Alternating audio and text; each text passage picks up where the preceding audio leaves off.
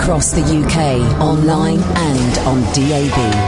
Get an earful of unusual nocturnal emissions with radio's Lord of Misrule, Iain Lee. No relation, thank God.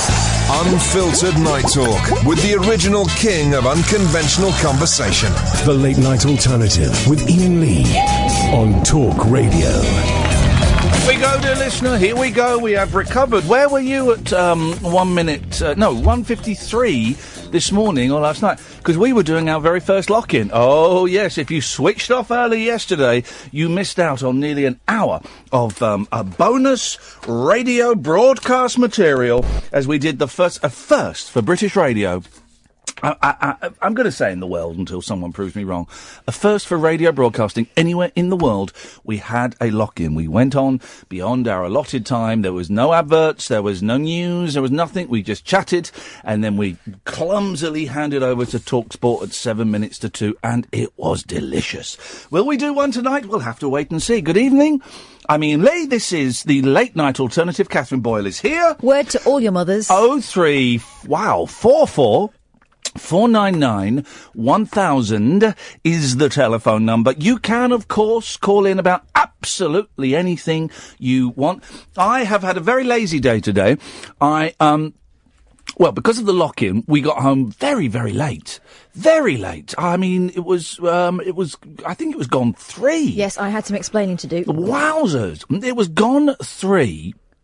So I went to bed. I was going to read my book about Speaker's Corner. Um, and I read the first paragraph, went, nah, stuff this, I'm knackered.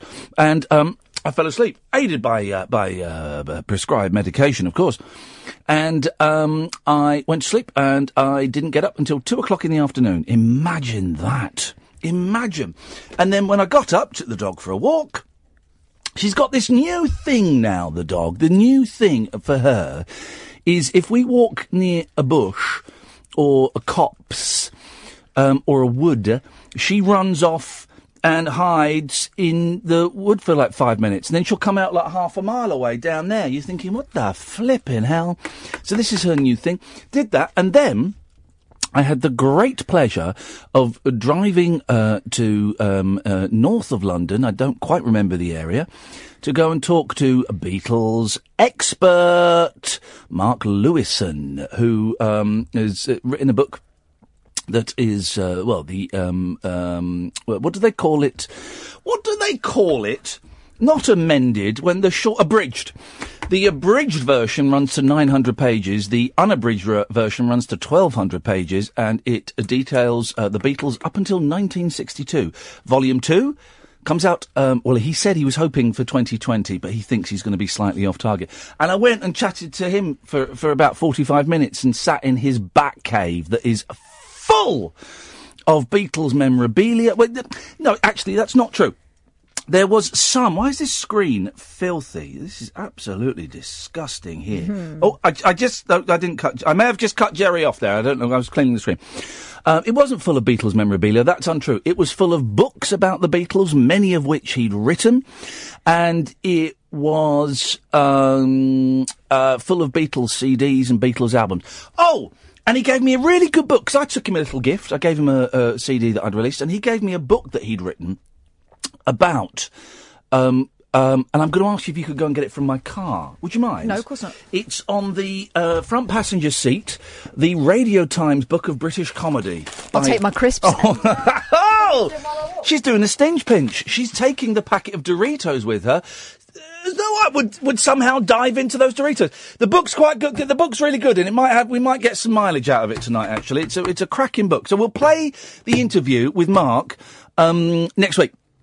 And I've been trying to get an interview with him for absolutely flipping ages, and and I did, and he was a delightful, delightful host and a thoroughly lovely gentleman. And then we, I came into work, and if I'm honest, normally I pop on to James's show about half past nine and um, uh, talk uh, about what is um, uh, uh, coming up. Um, but tonight, Catherine and I were downstairs in a darkened room watching a, a French Canadian uh, horror film um, on Shudder. Now, this is my new thing: is subscribing to these little niche channels you get, and we're watching this French Canadian horror film about a young lad who is um, uh, gets held prisoner by some nut job, and they play chess. And that was indeed that. Let's go straight to the calls. Good evening, Jerry. To the. Um, Jerry, I'm going to ignore that um, uh, rather weak uh, masturbatory joke because I know that you are better than that. Well, actually, I know you're not better than that. Thanks, I'm all right. I'm trying to go to understand me because I'm all right. No, I can just about understand you. It's it's, it's kind of all one note, but I can. Uh, at the moment, my ears are dancing gaily around your words. Yeah. Is, it's my, I've had my conditions up and down all day, up and my, condi- my condition, up and down all day. Thank you. Now, I didn't get. No, I'll be honest. I did not get a word of that when uh, uh, uh, I got lying down all day. I'm coming down, I'm coming back on the landline, it's all easier. Okay, go, go, go, go, uh, if you can get the landline number off him, please, Sam, we will speak to him there. Good evening, Alan. Hi, Iain. Hello, Alan. How are you, Bob? I'm good, thank you, Matt. I've got a mouth ulcer. That's stress. I'm very. Uh, yeah, all right, you asked the question. I'm going to tell you, though you don't listen. I am bloody stressed at the moment. There is so much stuff going on behind the scenes of my life. Um, that uh, this is why I am throwing myself into work and trying to keep. I'm either sleeping or moving because I'm just. I'm full of stress, Alan. Would it be because of that article on radio today? Sorry. That article. Oh no no no no no no no that's nothing. Oh God no no no. It's just stuff going on in my private life that um, I'm finding very very stressful. Have you spoken to the counsellor about it? I'm not I'm not seeing a counsellor anymore. I've not seen him for about six months. I think you need to book another appointment. Well, here's the thing. Um, I need I need every penny I can get, and um, I, I'm at the moment I'm in a part of my life where I, I, I I'm I'm doing okay without seeing a counsellor. It's just stress that will it, I have to get through this, and I'll come out the other side, and um, I'll either be a better man or a broken man, Alan. I'll be one of the two, better or broken. I think you'll be a better man. I hope to God that that is the case. I mean, I've got Channel 5 on in the background, Oh, yeah. and we've got an old friend of the show on. The what show? An old friend of the show. Who? Guy Goma. Uh, what the? Hang on. What the guy that was um, a, a, a, a, taxi driver that was on BBC? Yeah. What's he doing on Channel Five? Because they're saying the most shocking TV moment, and he's number 39. Oh, I love. He, in fairness, he wasn't actually a taxi driver. He'd gone for a job interview, and um, it- for those who don't know, it's the one of the most wonderful clips of British television. This this um, fella, he's gone for a job interview. The BBC have misunderstood and think he's a guest. He goes onto the set of BBC News and he gets asked a question about iPods and Apple. Oh no, it's on, the clip's on YouTube and it's had loads of views. It's a it's a brilliant clip, and I um I, I, I, I think that guy's an absolute hero. A legend.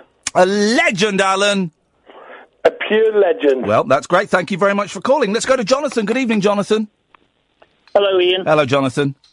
I um I found a way that uh, the police service can raise some extra money. Oh, here we go. Let me get my pen and paper. Right, let's hear it. What does uh, prison service have in abundance? Prisoners. Yes. Yep.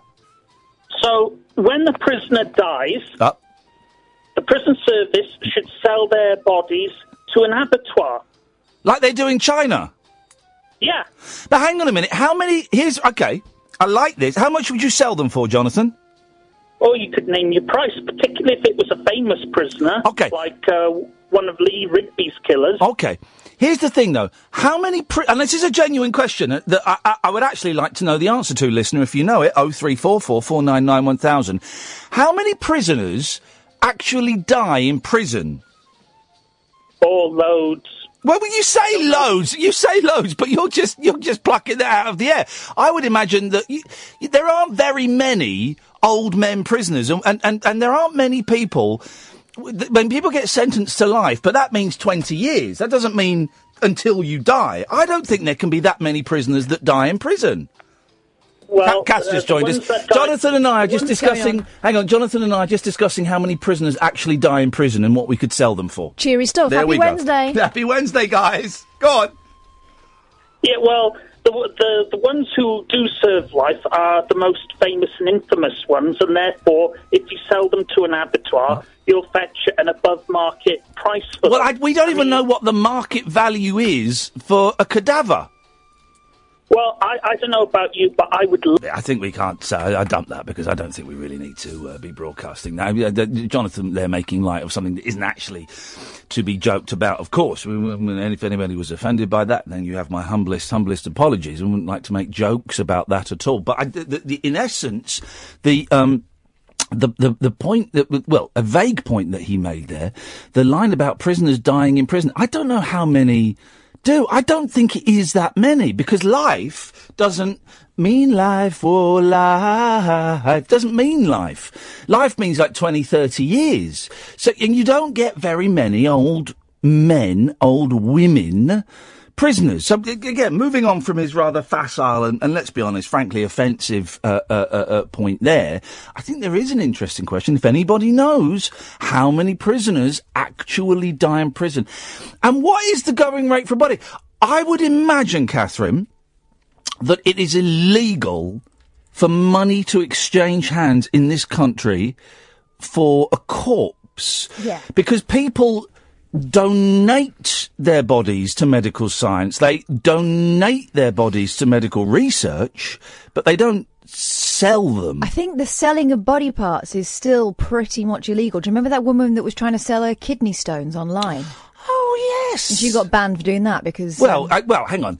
Being, being, having a product withdrawn from eBay. she was told it was against the law. Yeah, having a product withdrawn from eBay does not equate to necessarily breaking the law She was told it was illegal. by eBay. Yeah. Right. And that was bits that have like fallen out. So imagine the things that were still attached to an actual body. Well, if Sarah Harding can't sell a pair of jeans for more Don't- than five pounds, Don't imagine even her, joke about it. Imagine her selling, you know. Well, okay, but no, no, no. Uh, okay, uh, here's an. Okay, this is g- going down a very, very interesting um, twist here. And macabre. uh, and macabre. Um, uh, I wish. Uh, th- th- listen, th- th- there's someone that keeps tweeting me every time Jonathan comes on, okay, and, and keeps emailing me and stuff. Could could could you stop? could could you stop? Because you could really, it just I think I may have muted you from my account because I don't see it in my Twitter feed. Let me have a little look. Um, no, I haven't muted. Can you, uh, can you just go away? Stop. Uh, I, I'm I'm an anti-fascist. I'm an anti-racist, but please, please, please stop telling me how to do my job, okay? And, and telling me who we should have and who we shouldn't allow onto my radio show, okay? So, so thanks very much indeed. Um, you can buy celebrity feces. What? Well, can't you? I'd imagine if, if there was a George Harrison turd for sale, that would get five or six grand. Now, would that count as a body part? How would you prove it? You'd have to have a picture of him doing it. surely. well, you, uh, you know. you would. That's what they do with records, don't they? But would that count as a body part? Or No, it's excretion. No, because you can buy celebrity hair. And spit and breath. You can buy celebrity hair. Now that's a body part. So I, I, I don't think this. I think that this is you, you're muddying the waters. From a, Speaking of which, well, I think that, that you, you can sell body parts. You can sell hair, definitely. yeah, but that's things that naturally. No, head, no, you cut it off. Yeah, but your hair falls out. No, hang on. You said you can't sell body parts. It's not body parts. I'm sorry. Oh, shut up. It's not. Hair is not a body part. Anything that you shed on the daily is not. Oh, you're going to really, count. you are going to annoy me tonight. Good. Fifteen minutes in, and you just you've had two Doritos, and uh, I, I, I- I gave you two fingers. Uh, you are going to really wind me up tonight. Is that because the truth hurts? No, no, because uh, th- you being an annoying Go on. arsehole. that hurts. I don't have to come here to be insulted. Where do you usually go? Twitter. Um, oh three four four four nine Nameless nine idiot, apparently. one thousand is the telephone number if you want to give us a call. I think it's going to be one of those shows tonight, dear listener. Uh, this is the late night alternative. My name is Iain Lee. This is Talk Radio. A star-crossed soapbox for sailor boys, stable girls, I'm on the end. and stripper grands. It depends who you're with and it depends on the situation. Late night speech radio with a difference. Thank you. The late night alternative with Iain Lee on Talk Radio. Oh three four four four nine nine one thousand. It really is a radio show where anybody can phone up, anybody can get on. If you're normally banned uh, from uh, other radio stations or you're not normally let on, you will be welcome here. There are only, um, I think there are two. There are only two names in the banned list. Um, a woman who sent me an email pretending to be from someone else saying that, that she'd killed herself because of something that happened on the show. That person's banned. And um, former BNP member Paul Rimmer, he's banned because uh, uh, he, he we were having a wonderful debate and he hung up on me, which I think is the absolute height of rudeness. So he won't be coming back. But everyone else, everyone else, absolutely welcome. Um, whatever your religious, your um, sexual, your uh, your political background spectrum, anything like that, you're all welcome on. Oh three four four four nine nine one thousand. Good evening, Pete. Hello. Hello, Pete. Uh, I can just point out before anything else, uh, I've never been and never will be a member of the BNP, so just put that to side at first. Well, you seem me, me think the lady doth protest too much. No, no, no, no. You seem very also keen to that, get that know- out there, Pete. Well, I just thought because you know if that's some of the people calling in, I didn't want to. Yeah, by by association. Well, no, by see. calling in, it doesn't mean that you're a member of the BNP. no, they're, they're not not all of my callers are massive. Not all of my callers are massive Yeah. racists. Just a just a significant percentage. And we stopped asking for membership cards and papers some time ago, didn't we? Yes, well, it turns out Show Us Your Papers has got some rather um, distasteful uh, historical meaning. So, no, we stopped doing that, Pete. Don't you worry. Okay. Okay. Good. I haven't got anything specific to talk about. I was sitting around feeling depressed. Why are you feeling depressed, man? Broke up with me. Your girlfriend Um, broke up with you? Yeah, and uh, then I heard you talk about celebrity feces. Uh, why, do you Um, want some? Uh, no, I'm I'm fine, but I, my mind went back to a a TV show, I think in the early to mid 2000s, where they used to give celebrities enemas on air. Oh, I was asked to go. I was asked to go and do that. And you turned it down. I, I, surprisingly, I turned down the celebrity enemas. Yes, I, I turned that down. shame. Didn't Richard Blackwood do it? Yeah, Yeah, that's yeah. the only one I can remember. Yeah. and that's strange that we've both had that pop into our mind. Yeah, uh, funny. I saw his know if it name on. A, something about the other quality of the other celebrities. I'm yeah, sure. it was very, very low rent. Yeah, no, I was asked to do that, and I said, you know what? I am fine. I can't believe money. You could have used stunt poo. No, You know, that you've say, got "I to have. You've got to. I, I think I can see why your girlfriend dumped you. You've got to have a tube shoved up your bum hole. Yeah, but you know, it, it might enjoy it. You don't know. I can't, that can't be good for you to, to, to be cleaned out anally. There's what's the thing? I- there's there's a technique where um, people eat cheesecloth. They eat a length of cheesecloth and they swallow it, and then it comes out the other end, and it's like it's like flossing your entire body. You you honestly, if you see this is Well, all- you still got some hanging out your mouth. no, no, no. You kind of swallow it. Oh, good. Because you eat a lot of it. It's long. It's like really long, and eventually you pass it and you pull it out. Oh, God. And it cleans your inside. It's a thing. People do it. People actually do it. Don't try this at home. No, tr- People, try yeah. it. Film it. Try it. Put it on YouTube. Let's have a look. anyway, kill the time. Imagine the state of that cheesecloth, Pete, when it comes out. I assume they got. They must put it through the wash. You've surely. got to put that on a boil wash afterwards. You really have. Burn it, don't boil degrees it. minimum. Um, when did your girlfriend dump you? Tonight? Not tonight. Literally this evening. Oh, mate. So now I'm talking, calling talk radio like as sucker. He said. He said sucker. Don't Sucker. worry, He said sucker. Sucker. sucker. So I don't know even know how to say that properly. Sucker. sucker. You can say sucker. Suckers uh, is how you say it. Um, are we allowed to pry? Yeah, sure. What happened, man? Uh, I, we've been together for two and a half years or so, and I I called you a few months ago because I was living in Switzerland where I moved to be with her. Yeah. Oh.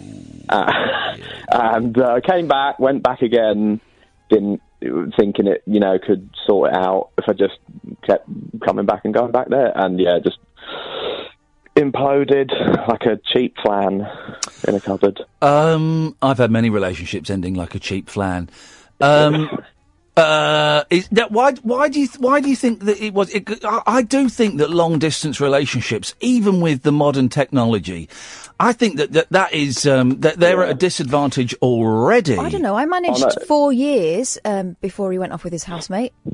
Well, thank you. There you go. You see, it What a all waste of Well, no, time that my, was. My problem is when I was there. Yeah. Oh, I'm quite really? an- well, you've already picked up. I'm quite an annoying person, so uh, well, I, am. I mean, I know I am. I suggest, and, uh, she was a very patient lady. I suggest I suggest that listening is perhaps not your strongest point, Pete. From from but but Uh, that's I will take that. okay. Well, well done for paying attention. You there. live and learn, and do you know what? There's a lid for every pot. Maybe she wasn't the right one. It's best you find out before there are any kids involved, etc. Um. Yes. Well, yeah. Oh, well. Um. uh, Did you? What, did you know it was coming? Did you have an inkling?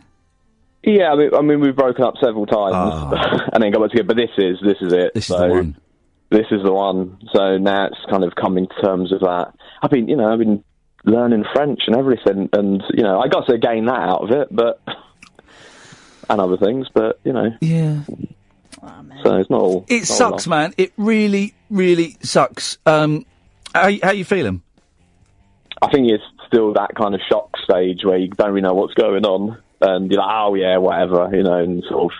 Try, I'll call talk radar, it'll all be fine. But then when you then when you when you you press the off button to end this call, you'll be back Yeah. in your flat on your own, feeling miserable. Uh, and I, Yeah, yeah, don't- I'm not saying that, you know, because I, I know that feeling. I know that you put the phone down and that's it. Suddenly you're back in the real world. Um, what you what you got planned for tomorrow? Uh, I'm not sure tomorrow. I think this weekend I will probably partake of some drinks. You're going to get on it. You're going to Um, get bang on it. Good lads. No, no, no. Well, that would be my natural impulse, but I'm going to try not to be a puppet. Um, but what? Uh, what but I'm I'm more interested about tom- what what day is it tomorrow? Thursday. You working? Uh, no, no, no. So I've just moved back to the UK, so, So my how are you going to look? How are you going to? generally bereft? I'm not going to. I'm not asking you out for lunch or anything. So don't think that. I've got a busy day tomorrow. I've got a very important meeting. Yeah, Um, lunch is fine. no. what, so it's one, No. one-ish, No. one, No. two. Never going to happen. What are you going to do to make sure you're all right tomorrow? I'll be okay. I will make myself go for a run. I will uh, do the thing that's quite. I think I don't think it's good, but I will kind of um, distract myself with constant chat to people and blathering around or whatever. So yeah, I'll be okay. I just it's just in those dark two a.m. moments of like, Hey, oh god. hey! I've got right. We can we can sort this fella out. Okay, is this is this guest? There's a story in the paper today, and we're trying to get them on the radio about sex Okay. bots. Oh, sex bots. You're talking my language. Here we go. Where are we with the sex bot professor? Well, we had a very unusual response from him, didn't we? We had we, we, there's this sex bot. Um, there's this gentleman, right, who was on um, uh, was on this morning, Yeah. the other day, yesterday, and um, he has a sex bot, and um, his wife, a dad has appeared on live TV with a sex bot called Samantha, who has threesomes with him and his wife. Crikey, O'Reilly. Um, and so we're trying to get the guy that invented these to come on the well, show. I'm trying to get him on actually. Right, okay. But when I wrote to his company, oh, Aaron, right. Because it said in the um, one of the papers I read that it was his company. I got this really odd message back from the guy who it would appear is the actual guy behind the whole. He's company. fulfilling everybody's fantasy, if that fantasy is to have sex with a robot. This fella apparently is just a salesman, but still, I mean, it's a story, isn't it? Listen to this. This guy reckons that. Here we go. Because I said no tricks, no mockery. We just want. We're just Listen, listen to this, Pete. This is the most nuts email you could get, right? Dear Catherine, thank you for your email. Day by day, people buy our products and others in the market, and people get used to them. In the near future, people will marry and have children, maybe with machines. Yeah. A few tens of years is nothing from a point of view of evolution, so soon people will laugh at the haters as basically primitive people that couldn't see the future. Wow. The machines we sell at the moment are relatively primitive as all technologies when they start. It's particularly interesting you mention mockery since I have to find anyone to challenge me convincingly from the actual publication of the Samantha project in the Robotics and Automation Journal to the live interviews I attend personally. Uh, the only times I've been embarrassed is when people actually edit th- th- as they think best. For example, as the BBC, I understand, might have done very maliciously. The BBC has now invited me for a live debate. There they cannot laugh because I am present and I am cunning, work really hard and have a real vision, so I'm really looking forward to attend. Having said that, for us to send our best salesperson, Aaron, this fella This that's fella having on this the morning. sex bot, to you is an investment. I really hope you agree, and in that sense, whether you make a mockery or not is down to you since it is your show. Thank you. So when's Aaron coming on? Well, he CC'd his email, and I've got nothing from Aaron, but maybe he's busy. Well, then with- you need to write. Have you written back? Write back. All Write right, back. So, Aaron, uh, let's make let, let's make this happen. We're talking about you tonight. Can you come on tonight? and, and maybe Is Sam- it- Samantha might pass on the message. Yeah, there we go. Who thinks that being with a sex bot is cheating if you're with a partner? Ooh, the, I love these ethical questions. This is this is great. Is if you're with in a committed relationship, is having sex with a sex bot um, cheating? Because I, I mean, t- technically, it's it's a posh wink, isn't it? Yeah, you're not really having sex with anybody, are you? You're having sex on something. It's, it's a little bit more advanced than wearing a glove, I admit, but. A hell of a glove, yeah. Pete knows what I'm talking about. Um, but I will do now. Yeah, we Oh, go. God. Oh, it's it really is classic. But um, but it, yeah, is I no, I don't think it is cheating. Although I would object, I think, to having. But I mean, it's it's like. All right, I'm going to say it. It's like having off with a corpse. No, it's not. Oh, What it are you totally like? is. You are really saying stuff just to get a reaction No, out it of me totally tonight. is. It's I think like- they're no, it's heated. not. Wait, all right, if, all right, okay. You go home and you, there are um, there are two bodies on on the kitchen table, right? There's a Sounds dead very body romantic. and there's a sex bot, and your husband is having it away with one of them. Which would you rather he were having it away with? Wow, that scenario is never going to happen. Well, yeah, but I've if- got very, very small work surfaces. Right. surfaces. Would you be more shocked if he was having it off with a dead body or the, the sex bot? Which would be the more shocking? All right, okay, I get. Oh, So, hello? Hello? Who's buzzing? him. That was me, sorry. it's only I day just- one, and you're Mate, already. mate, she, she wants you back. No, no, no, no. It's, um, well, I'm not going to carry on with the sex box. Tinder. Is it Tinder? Is it Tinder? No, no, no, no. Of course, I'm. Pete, gentleman. listen, we're gonna do at our- least 23 hours. We're going to do our best, Pete, to see if we can blag um, a go on a sex bot for you. Yeah, I'll I'll be the yeah. I'll come in. Uh, well, Steady. I'll come into the studio. Thank you and very meet much. The sex bot. Pete, it will happen. Listen, best of luck. I'm sorry for your bad news. 0344 499 1000 is the telephone number. This is Talk Radio. Closing time conversation for tax inspectors, taxi drivers, and taxidermists. Great big talk for the wee small hours. You've been trolling me big time, mate. The Late Night Alternative with Iain Lee on Talk Radio. 0344 499 1000. At midnight, we're joined by Dennis Locorriere uh, from Doctor Hook. Here's an interesting thing, uh, uh, pop fans.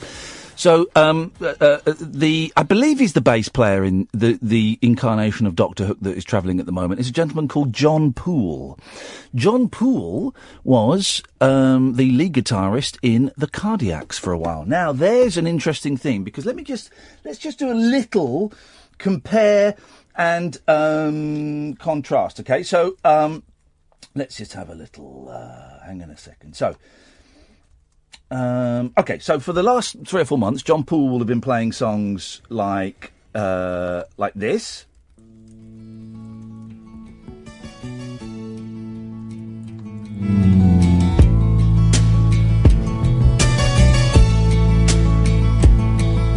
Sylvia's mother says Sylvia's busy, too busy to come to the phone.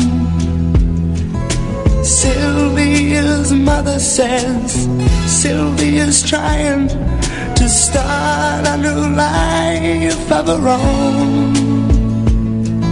Sylvia's mother. So that's what he's been playing for the last three or four months. When I knew John Paul and I didn't know him, he was playing this. Strong daddy legs. I do believe in that flying aeroplane. Then you will rejoice in believing in Douglas Sparky. It's just got the most sing-along chorus. This is just as sing-along as Sylvia's mother. Here we go. Ready?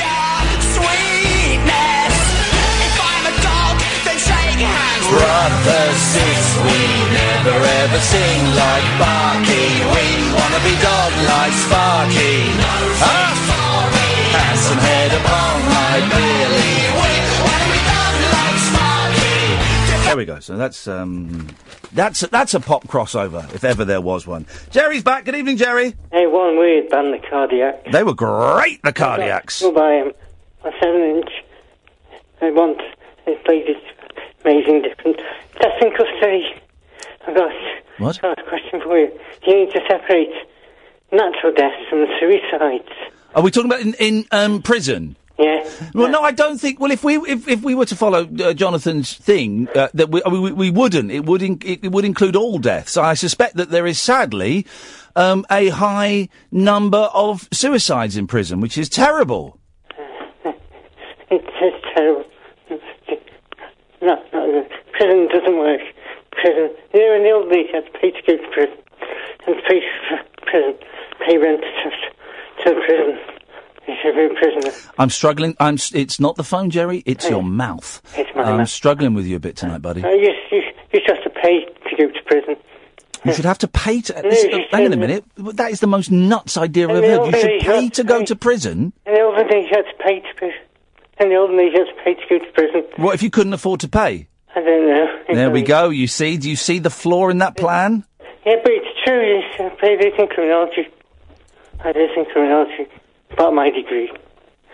Uh, we got a text here. Andrew says, "I think it only counts as cheating if the sex bot is better looking than your partner." That's from Andrew. Uh, the sex box. Like, uh, Cat's pulling a face. Yeah. You really are in a in an arsey mood tonight. I'm not. I just find it kind of. Um, Go on.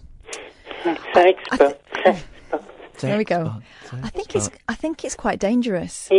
Dangerous. Because- What, in case, case, because I don't think you'd have it plugged in at the mains if that's what you're worried about. No, I don't an mean that. shock in your dongle. I mean like having this thing that's just an object for you to rut with. That's just, hey, that, that's just girls. Is that what I'm talking about? High five, guys. That's what I mean. I know, I know what I mean. I know We've mean. already got a really kind of porny inspired generation No, no, no, I know what you mean. But, but, but, but, but, but, but I, I, I just think we've had blow up dolls for years and years and years. I, I just think it's an extension of that.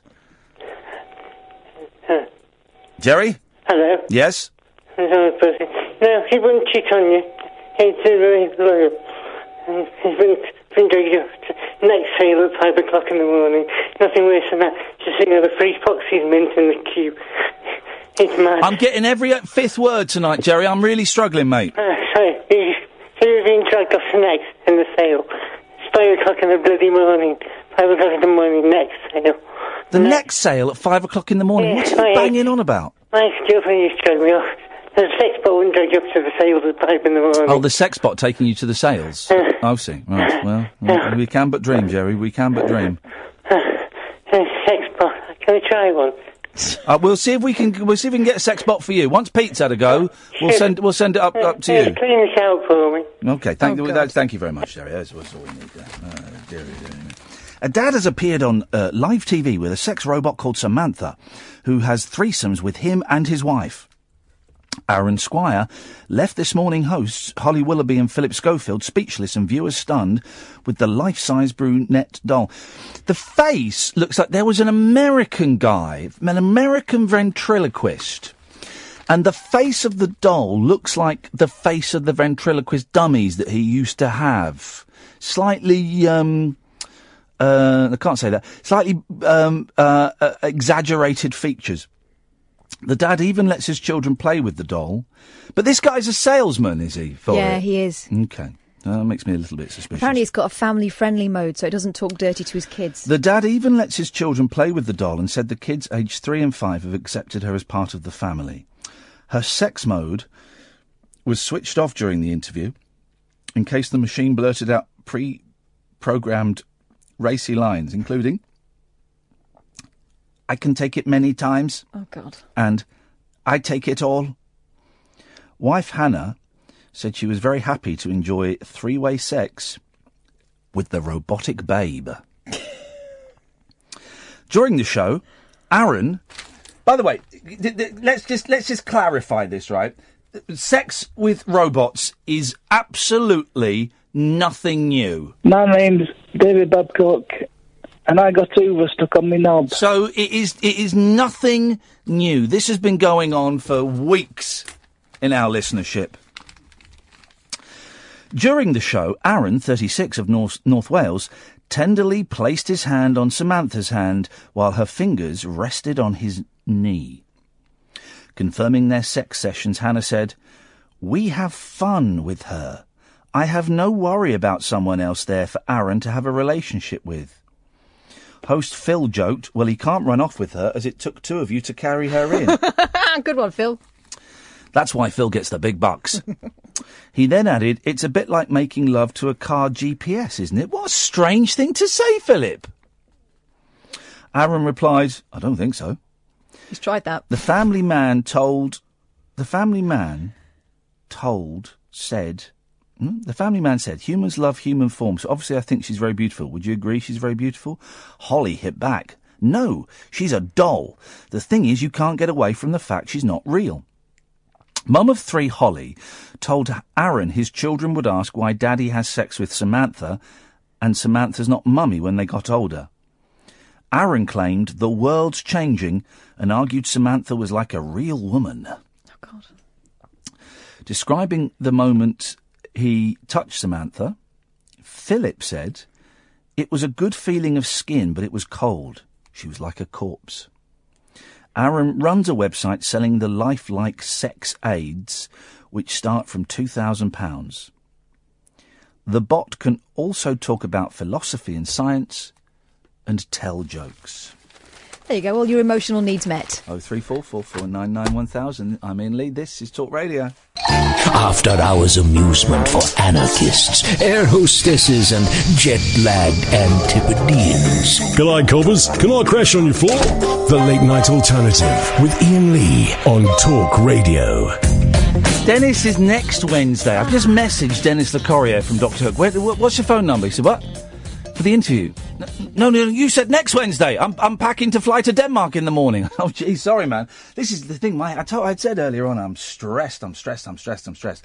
My head is all over the shop. I'm, I'm missing uh, appointments. I'm getting the dates wrong. I'm, I'm behind on my readings. I am all over the shop. But we will have Dennis on next week. That's happening. That's happening. Let's go to uh, John. Good evening, John. Yes, indeed. Good evening, all. Yes, indeed, and welcome, sir. I saw some of the um, the program yesterday with Phil and um, Holly Holly Willoughby, Yes. and uh, I just um, what you said made me ring. And I, I think they've got quite a long way to go. I don't think Kath should be too concerned about this because She's this, not out of um, a job yet, then. So I didn't mean it to sound like that. Sorry, that that sounded didn't, didn't mean that at all. Did you mean womankind or me in particular? Because it matters. There's sex about. Um, Just I was a bit disappointed. You were sat there, dressing gown agape, ready, and then you were ah, I'll go, I'll go and have another bowl of cornflakes. Well, uh, well, no. Thing is, uh, it it just sat there. It. See, I'm calling it an it. Yeah, already. yeah, yeah. She just sat there. Apologies, Samantha. S- Samantha just sat there. She didn't. The bit I saw anyway. She didn't move. No. She didn't say anything. She she sat there with, quite frankly, a rather glazed expression. on She's got her hand on his knee, and it's the same sort of hand that Kermit the Frog has. And the thing was, that you know how earnest Phil can be. Oh yes. towards the end of the interview, he said, "I can't do this word for word, but he said, um, oh, he said, he said I, I, I felt I- either her or one of those earlier. And I was, I was a bit disappointed because it, it felt, it felt very, it felt very cold. He was very hesitant about this, and, and then he said it felt, she felt rather like a corpse. Yeah. Now, Oh. it does make you wonder, what does he do in his spare time? I've touched a corpse. You've, you must have touched a corpse, haven't you, John? haven't you? Uh, I've held a dead lady's hand. I, I, idiot. no, no, I've done that. Have you touched a corpse, Kath? No, uh, no, I don't think I have. I've held a dead. Uh, I've uh, had the, the, the great honour of holding a dead lady's hand uh, while while she was lying in state. Uh, So I, I, I don't think it's that rare to have uh, to have touched a corpse. No. Am I the only person that's, that's touched a corpse? here? Crying out loud! I thought everybody had. There's nothing wrong with, but it's just the way that he said it, as if he'd been around sampling them. Well, I'm sure. I'm sure Philip doesn't. Philip is uh, one of the nicest people in show business, and uh, I'm, I'm sure he doesn't. So you, you are, you do not. I, I mean, it, it's all a little bit of titillation, the the, the, the sex doll story, and uh, it's it, all the newspapers are getting hot under the collar. But um, the thing is, robot robots now. Are rubbish. They're rubbish. We went to a robot. I took the boys to a, a, a robot exhibition at the Science Museum, and they were all absolutely rubbish. They can't do anything. They can't talk properly. They can't think. You can't have a conversation. They don't look human. They can't move like a human. It's rubbish. This is the thing, right? The newspapers and the Daily Star in particular are obsessed with these sex robots. But then, like you say, they're not actually sex robots, are they? They're sex dolls. If you say sex robot, you think of Daryl Hannah in Blade Runner. You know, some kind of machine that might be able to, um, I don't know, play the game uh, from her perspective too, if you know what I mean.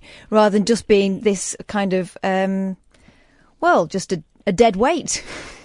Shall I put my cards on the table? Go on. Oh, John's got cards. Yes, I didn't know we were playing a card game, but away you go, sir. I, I, I watched Humans on um, Channel 4. Now, is that I didn't watch, watch it, but I saw like most programs. I got all of my knowledge from seeing a billboard poster of it. That's where there were um, there were robots, but they were like humans. Um, and um, yes, Like androids. Yeah, don't judge me. They were sexy robots. yeah, but they were humans. Yeah, well, they were pretend robots. No, but weren't they were actually, but they were humans. It's like me saying that the uh, robots in Battlestar Galactica, the remake, were hot. Yep, because they were humans. Y- You see, if you were to if you were to ask me, would I be interested? In sex Um, with an actor, then the answer to that would be yes. that those were actors; they weren't sex robots. if they were like the sexy robots and humans, I they mean, were- I wouldn't be interested. Thanks very much for calling, John. They were actors, and do you notice how um, I'm being modern by saying actors? And We don't say actresses anymore, do we? Well done. Almost makes up for what you said before. Well, um, I we, I give with one hand and I take with uh, the other. Oh three four four four nine nine one thousand is the telephone number. Good evening, David. Hello, yeah, yeah, all right, here. Hello, David. How are you? Are you all right, Kathleen? I'm all right. How are you? I'm not too bad, thank you. We're, we're all friends now. Absolutely. Um, yeah, I gu- I guess. I guess. I mean, as much as we were. Guess we are friends. I got, got I felt a little bit uncomfortable with your um, uh, dad phoning up last night and having a pop at me. I thought that was a little bit, uh, well, below the belt, but not as below the belt as this. My name's David Babcock, and I got two. Hoover stuck on my knob. Oh, that was. I mean, that's literally below the belt. Yeah, Um, well, so, uh, but yeah. Try, trying to move on from that and remind, remind people that I am actually uh, paranormal investigator, skilled. I saw the footage that you posted online. What of? A ghost. Apparently. Did you see it? No, no, right. The hooded ghost. I did see it. It was incredible footage. Can you retweet? it? Are you able to retweet it now? And I'll and I'll retweet it, and people can have a look at it. I don't I don't think it's too far down my timeline. Oh, you lazy thing. Just retweet it. I don't know how to. Uh, second. Oh, jeez. The. Um, profile. Oh, jeez. It's the second thing on my timeline. Right. Well, I'll f- I'll find it and I'll do it. And, uh... Thanks, Iain. Hey, Gaff. Go on. What you what you been up to then? Great opening line, buddy. Why? I just I, you know I haven't Well, while while Iain's doing that I haven't spoken to, to you in a while. No, you haven't. You've been too busy hoovering. I've not been hoovering. in. Never mind that. What have you been up to? Why? I'd just like to talk to you. Okay. What have I been up to? So today I had a lazy day. I've started. Oh bugger! No. Right. Bad Babcock. He's gone. I'm not having that. I am not having that. Are you? Uh, that? Are you all right? Yeah, I think That I'm is. okay. I'm not having that. Not having that. Not on my show. Dear That God. sounded like it was even stronger suction than before. He's got one of those um, Hoovers that have been banned by the EU. I think. I think that's what that is. I think that's exactly. Uh, that's exactly what that is. Oh three four four. We're not having that. We're not having that. No, no, no, no, no, no, no. Oh three four four. Four nine nine one thousand is the telephone number. Good evening, Paul. Good evening. I hear you're struggling a little bit today, Iain. Um, I'm st- I'm stressed. I'm very stressed. Yes. Okay, yeah. Stressed out mentally, things like that. It's Roald Dahl Day today, yeah? That's why I'm so stressed. Okay. I always get Well, stressed on Roald Dahl Day. Hear me out. Hear me out. Something Roald Dahl wrote. That might. That Charlie might, and the Chocolate Factory. No, Tiny champion you of the might- world. The Great Glass No, Elevator. Uh, Twix. the Angry Crocodile. Um, revolting rhymes. Thanks to the Giant Peach. the one where he makes um, uh, George's Marvellous Medicine. BFG. Okay. Fantastic Mr. Fox, yeah. Great glass Well, I'm gonna- elevator.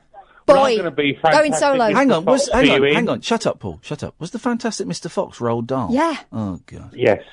Well, I'm going to be fantastic. Oh, and the Mr. magic Fox finger. for you, All right, no, let's let's listen to this because the quicker we, he says it, the quicker we can. uh, Okay, I'll get it over quickly. Yes. It might help you, in. Yes. Something unknown, pretty unknown that Roald Dahl wrote. Yes. I I began to realise how important it was to be an enthusiast in life. If you are interested in something, no matter what it is, go at it full speed. Embrace it with both arms. Hug it, love it, and above all, become passionate about it. Lukewarm is no good. I used to go to school with a kid called Lukewarm. I used to go to a school with a with a guy called Tom Bowler, and There that, we go. Thank you very much. Neil. I went to a school with a guy called Wayne King, and that's a true story. I went to school with a boy called Richard Head. There you. I mean, it's just parents. Just think what you're doing, parents. Think what you are doing. For goodness sakes, it's almost like we're planning this show because there's a story in the oh three four four four nine nine one thousand. There's a story in. Um, it feels like there's a slight delay on the phone lines because everyone seems to be talking over each other today. Um, the trendy baby names that upset the grandparents. It often provokes heated debate between the mother and the father. But the choice of a baby's name is far more likely to upset the grandparents, research shows today.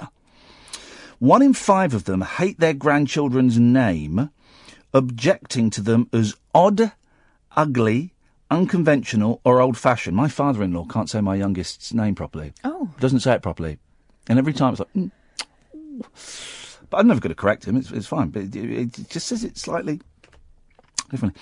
Uh, or merely being upset that their own suggestions were ignored. Names most hated by the older generation include Aurora, Tabitha. I like Tabitha. Mhm. I've liked that ever since Bewitched. Bedazzled. Bewitched. Bewitched.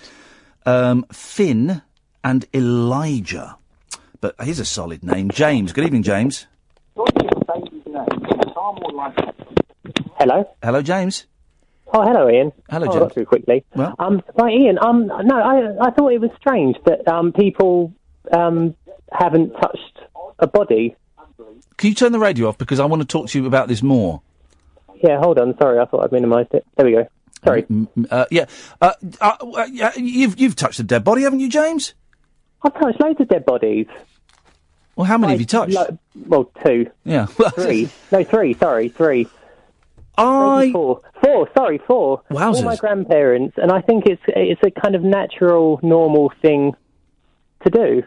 I haven't touched any, didn't touch any of my grandparents, but when my wife's grandmother died a few years ago, she was a delightful lady, and we um, we went and uh, uh, she was. Uh, we all went to her room where she lived, and the family were there, and she, and she was lying in bed.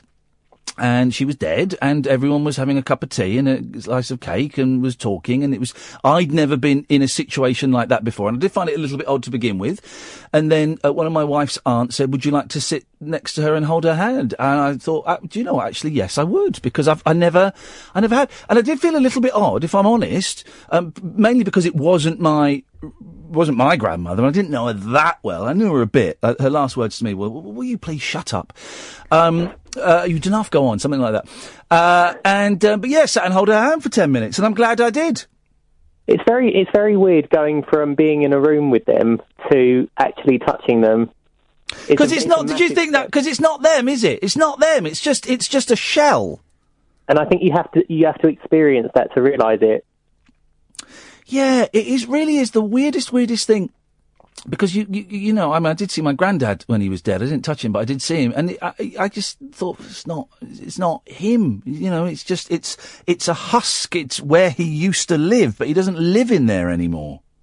It's very bizarre. I mean, um, um, at what age do you think it should be normal for children to see something like that, or or touch the body, touch the hand, or something? Oh God, I don't, I, I don't know. I, y- it's one of those things that you kind of have to play it by ear, really. And I would never insist that they go and touch a, a body. I would never insist that they go and see it. But um, I would certainly, um, uh, uh, I would certainly give them the offer of doing it if they wanted to. I think it also depends in the state that they've been left in, for heaven's sake. Uh, the first dead body I saw was my granddad's, and it was horrific. Oh no, this is after they've been cleaned up and stuff. Yeah, but this is the thing. With the family were all let back in the room, and they hadn't done it properly, and so it looked like they'd just because he'd had a ventilation tube in. It looked like they just pulled. He didn't look at peace, and it was something that Oh, took me a long no, time no, to no, go you, over. No, you wouldn't do like that. You you you, wait till it's they've they've done a good job. You go and check it out for the kids, and you say, look, he's in. I I, I think my I think my seven year old, for example, now I would if that situation arose, and and uh, touch wood, it, it, we're a long way off that, but I would invite him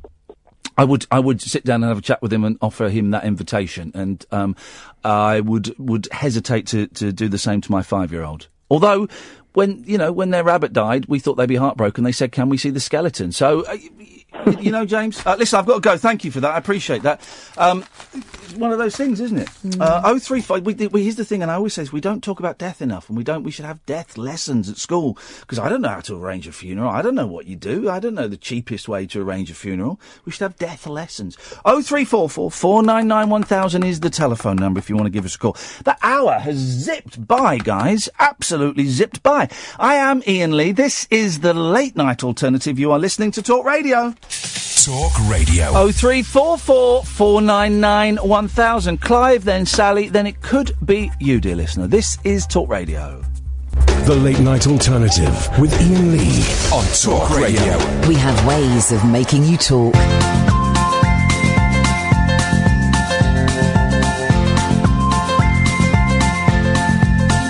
There's a voice that keeps on calling me down the road.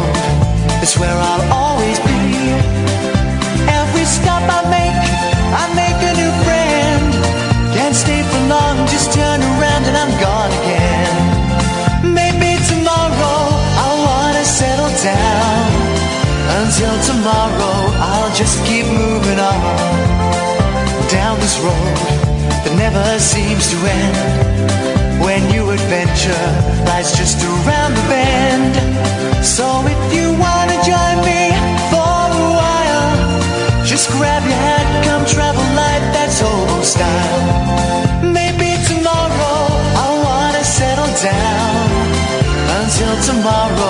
whole world is my home.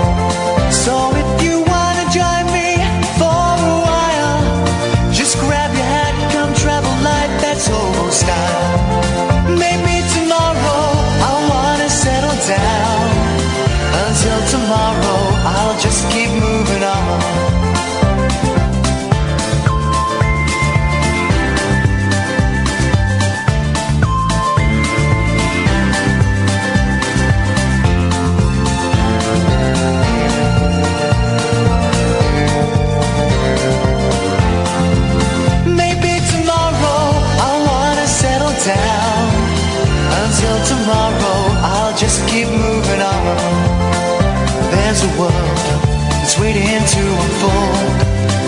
A brand new tale no one has ever told. We've journeyed far, but you know it won't be long. We're almost there and we paid our fare with a hobo song. Maybe tomorrow I'll wanna settle down. Until tomorrow, I'll just keep moving on. So if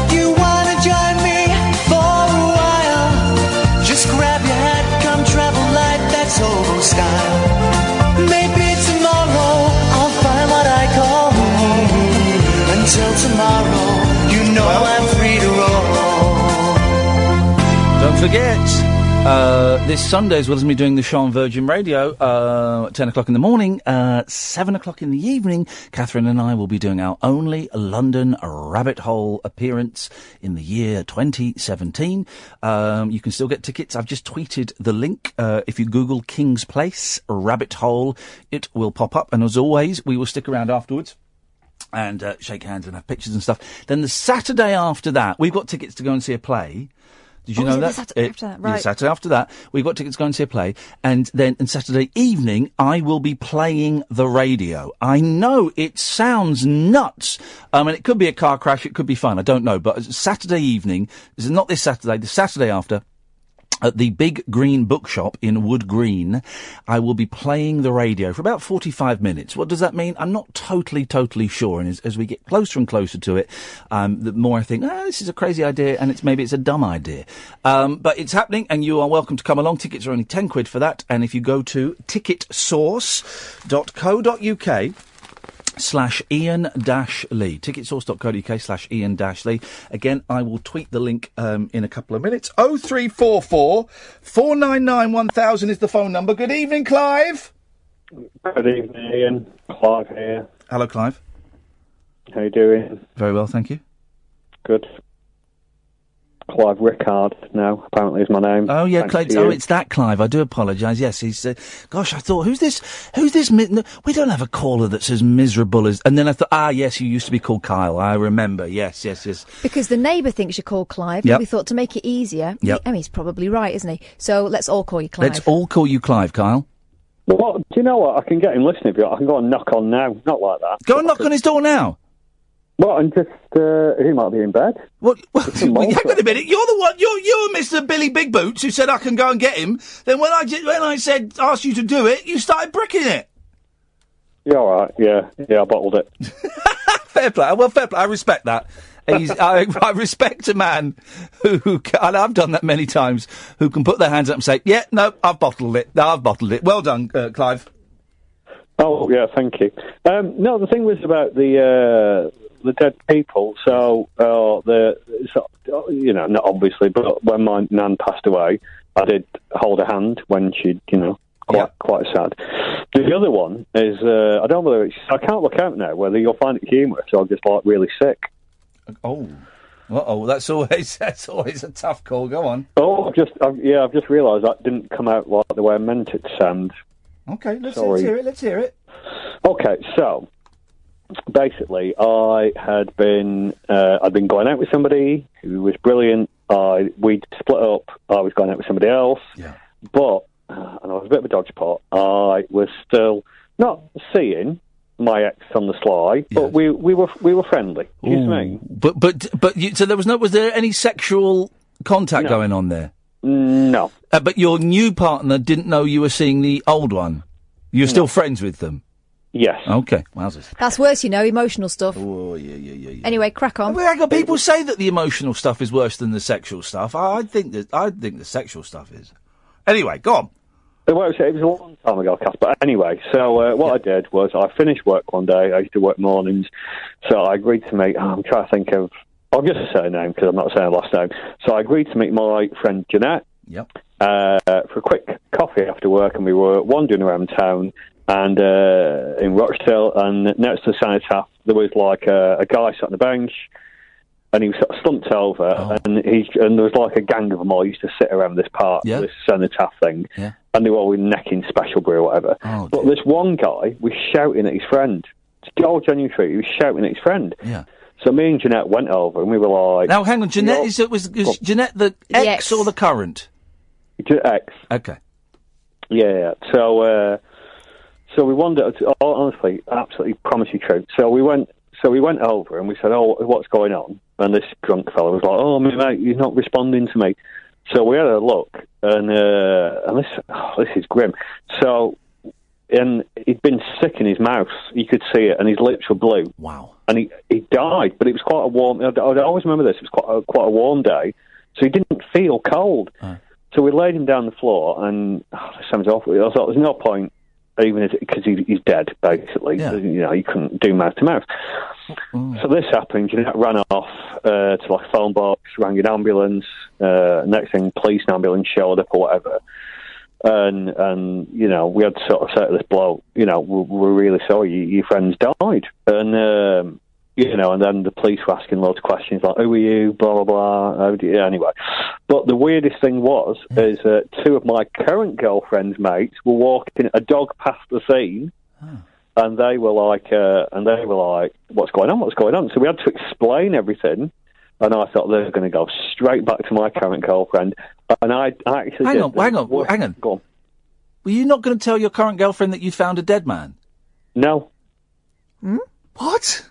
No, no, because what the You weren't going to tell your current girlfriend you'd found a corpse in the street. No, and do you know what? I promise you, Jeanette's probably not listening, but I will. I will keep a copy and I will play it to her. And Jeanette would happily ring you up and go, "Yeah, that's all good." Yeah, no, I'm not going to. No, because my current girlfriend would have killed me. Why? Because because because her mates had seen me and my ex having a bit of a conflab, and they would have gone straight back, going, "Oh, Carl's not supposed. Clive's not supposed to be seeing her anymore." And uh, But, but could you not have? Okay, let's enter the devious mind of a man for a while because I am one. Okay. Could you not have? Right, forget that their friends had come. The, her friends have come along. Were you not going to say, "Oh, a terrible day today. I found a dead body. I found it on my own. I was on my own, and I found a dead man." No, because the the everyone kind of knew each other, so they would have said to her, "Oh, we've just seen Jeanette with Kyle." But even if, like, forget that those her friends came along. So imagine they hadn't yeah. come along. Would you still not have told her? Um, I no, no. I, in that case, I probably would have said what had happened because I was in the situation then. Oh, and you're a bloke, Iain, so you must right. You must have done some digging. Is that is that fair to say? Oh God, mate, tell me about it. Yeah, I'm paying the price now. Let me say.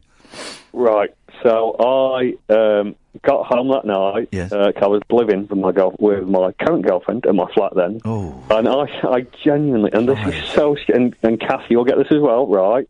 And think men are such idiots. Yeah. I genuinely went and I thought, right, these two girls, they've seen me and Jeanette having a conflab. Right. I found this dead bloke. Right. Okay. So I went in and I, I genuinely went in and uh, she said, "You all right? You've been out a bit?" And I went, "Yeah, yeah." Ah, you'll never guess who I bumped into in town. And uh, she was like, "Oh, who was that?" And I said, "Jeanette. I've, I've not, I've not seen her for ages." And then, and then, obviously, because obviously her mates, my current girlfriend's mates, had, had been. I'd been straight up and told her, and she was like, "Yeah, I know all about it." but I, but I can't believe that that was the best thing I could think of to say at the time. But you'll never guess who I've just seen. Yeah, and suspicious as hell. Yeah. And how much longer did that relationship last? Last. You know, but, well, that was the one from when I've, I've rang in before. That was the lady who stayed for a few months, and then we had the 10 year gap, and then we were together uh, for five years until sort of kind of recently. So, It's, oh, all, well, it's all a faff, isn't it? 2012. It's such a relationships are such a faff, uh, Clive. I nearly called you, got your name wrong. I nearly called you Carl. No, it's all right. Uh, relation, relationships are such a faff, aren't they? But why? Why did I even think of like? But it was the weird thing of like, rather than just front it and be honest and just be straight, it was like I need to think of the most convoluted Yeah. lie to dig myself Oh, mate, out mate, I get that, you know, you know I the get answer to that question because you felt guilty about it because it wasn't just being friends. It, well, well, well, and, and, No, and it it's wasn't. bizarre because well, this is this is led to like a, a longer. So I feel almost like the dead man's been pushed to the sidelines now. But no, that yeah, that genuinely happened. Yeah. But Yeah, you I know, wouldn't, I wouldn't do it now. Well, you know, the thing that you should have done was Mm. said, right, listen, I, I, I stupidly was keeping it from you because I thought that it was you wouldn't react well, but I realise that was stupid. Now let's talk about it. Um, um, but But uh, oh, you'll never guess who I ran into. Flipping it. But that would Oh. be my natural. That would be my default setting because. I'm a dishonest person as well. I'm not saying you're necessarily inherently dishonest, but, but that is a dishonest thing you've done, Clive. And I'm I, I, I'm a dishonest person as well. No, I was going to say I was, and it's no excuse. I, do you know, it's weird 'cause I feel like I apologise to Catherine, and, and and you both clearly get it. But I, I just sort of think I was 19, and it's Yeah. no excuse, and I shouldn't have been. But now I clearly wouldn't do that. But I just thought it was just that stupidity in my head of. Yeah, this is this is actually one percent believable when clearly none of it was believable, was it? Clive, I appreciate your call. Thank you very much indeed. Wowzers! What a. Uh, do you know I've just had deja vu? Isn't that funny?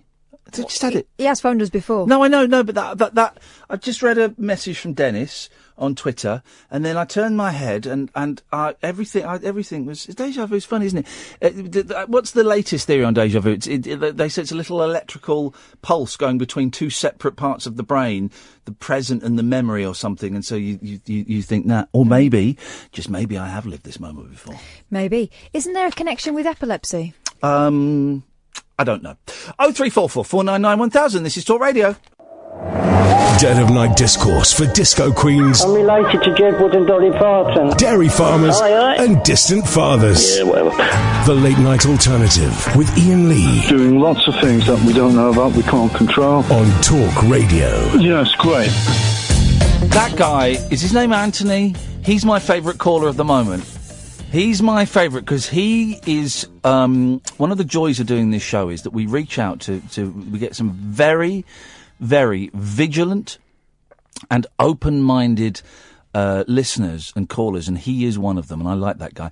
Um, the guy, the the um the the, the seance man that um got the message from George Michael that Yeah. Geri Halliwell was going to have a big pop career again. He was going to come on, and now he's backed away a bit, Well, hasn't he? Ian Lawman, this is. Yep. But he is, to be fair to him, he is on Channel 5 all night tonight. Okay. Um, with Charlotte Crosby and various other artists. Is that live? In the dark. Yeah. Is it? Oh, okay. So, I mean, it may be that he's just Okay. slipped his mind. Yeah, yeah. But I'd, um, like, I'd love to talk to him. he suggested tomorrow might be good, so I'm hoping that he'll come Okay. back. Okay, very, very nice. Oh three four four four nine nine one thousand. Good evening, Sally. Hello, Iain. Hello, Kath. Hiya. Hello, how are you? Stressed. Next question. Yeah, I thought so. All right then. Um, dead bodies. Yes. Yeah, I've touched two.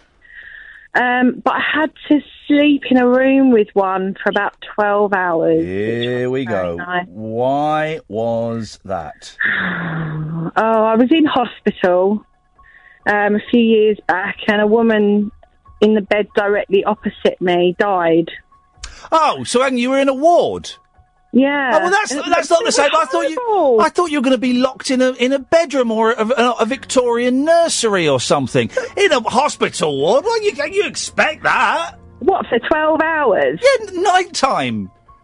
Yeah, but the morgue was like thirty second walk. Yeah, but those those people are overstaffed, and you were you were horrible. You were asleep for most of it. I, wa- I wasn't. She died at dinner time. She interrupted my dinner. so Oh, that how rude of her!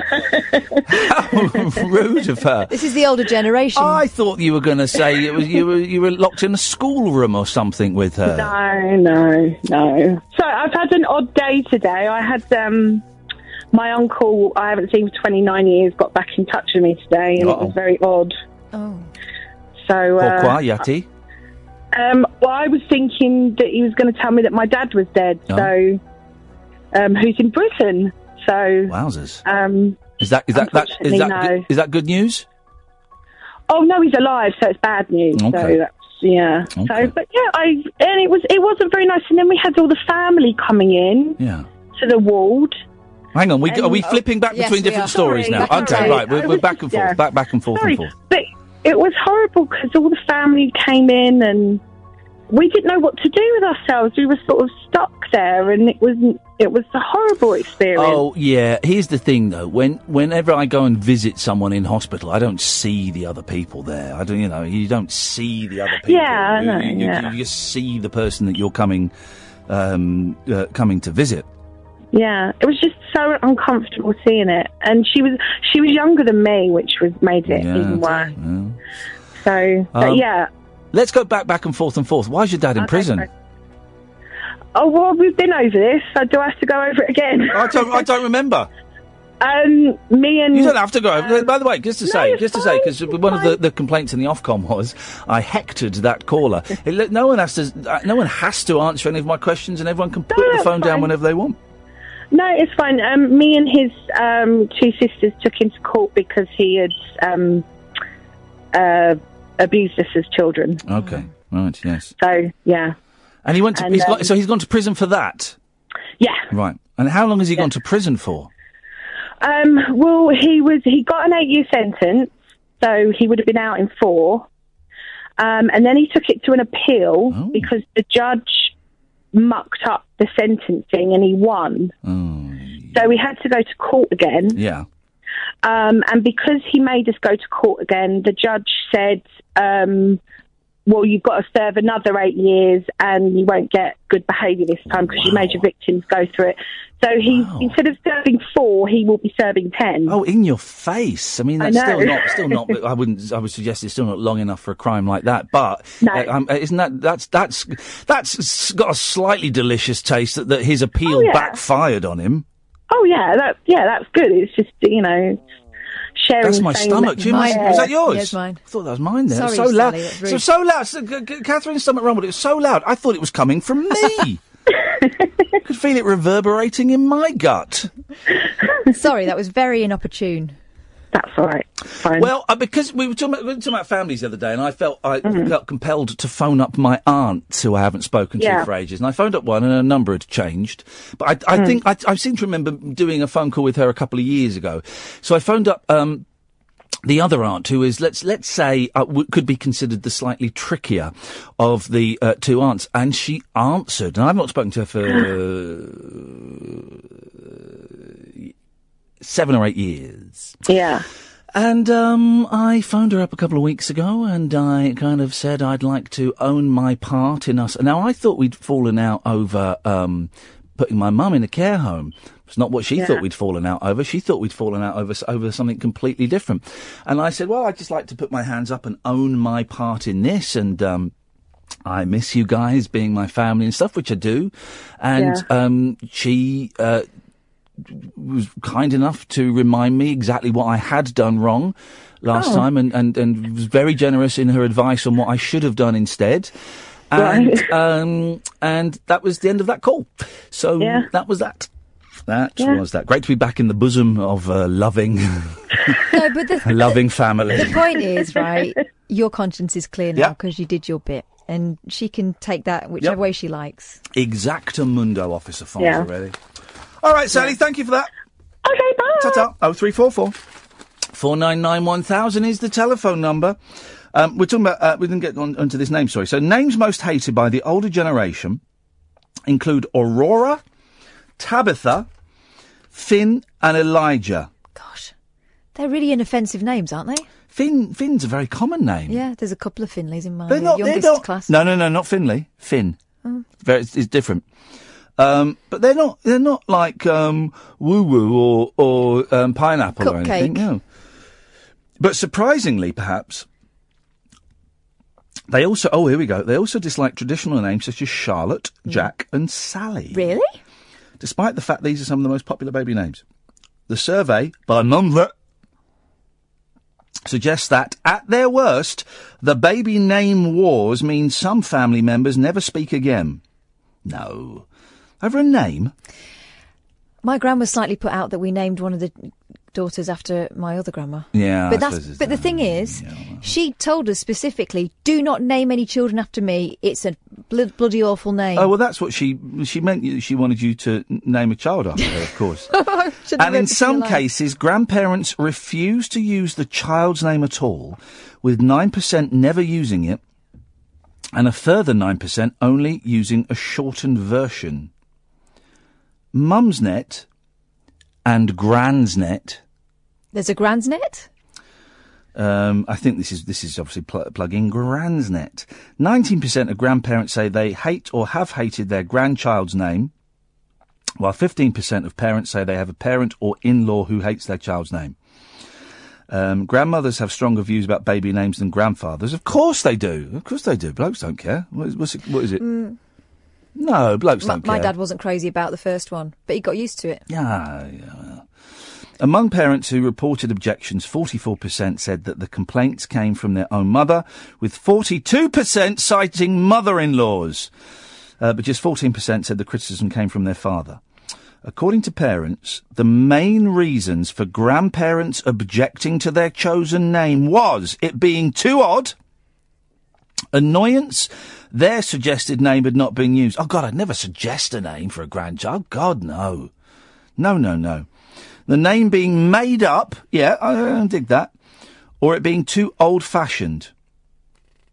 So the most unpopular names are, uh, for girls, Aurora, Charlotte, Edna, Lindsay. You don't get many baby Lindsays now, do you? There's been a lot of Lindsays in the 70s and 80s. Sally, Bertha, Bertha, lovely Bertha. That was my great grandmother's name. And Tabitha. And uh, blokes, Jack, Noah, Roger, Elijah, Roger, Frank, Finn, and it's on the list, and I, I, I cannot disagree with it. Ian. there we go. It's the Ian is just the crappiest name ever. It's just blah, blah. It's because no hard letters, There's too many vowels in it. And N, if you N has got to be one of the. It's got to be the weakest of all the consonants. What was the name you wanted to go by? I wanted to be uh, John, which is which is is what Ian means. Uh, I wanted to be John. I thought John was a. If, if you if you're seriously considering that John is a better name than the one you've got, then you've been given a crap name. To start with. Tr- trust me on that. Uh, for the first time this evening, the, the switchboard is empty. It is absolutely empty, dear listener. Um, you are welcome to give us a call about anything you want. We've talked about dead bodies. Uh, we've talked about prisons. We've talked about names, grandparents, lying to your partners. Um, I should keep a tally of all the stuff we've talked about because we've talked about more stuff um, than that. You can call in about any of those things. Oh, sex bots, of course, sex bot, sex bot, you're a sex bot. You can call in about those things, or if there's anything else you want to talk about, whether it's big or small or, or whatever. Oh three four four. 499 1000. Also, I've got this delicious book that Mark Lewisohn gave me. It's a, it's a, a weighty old tome.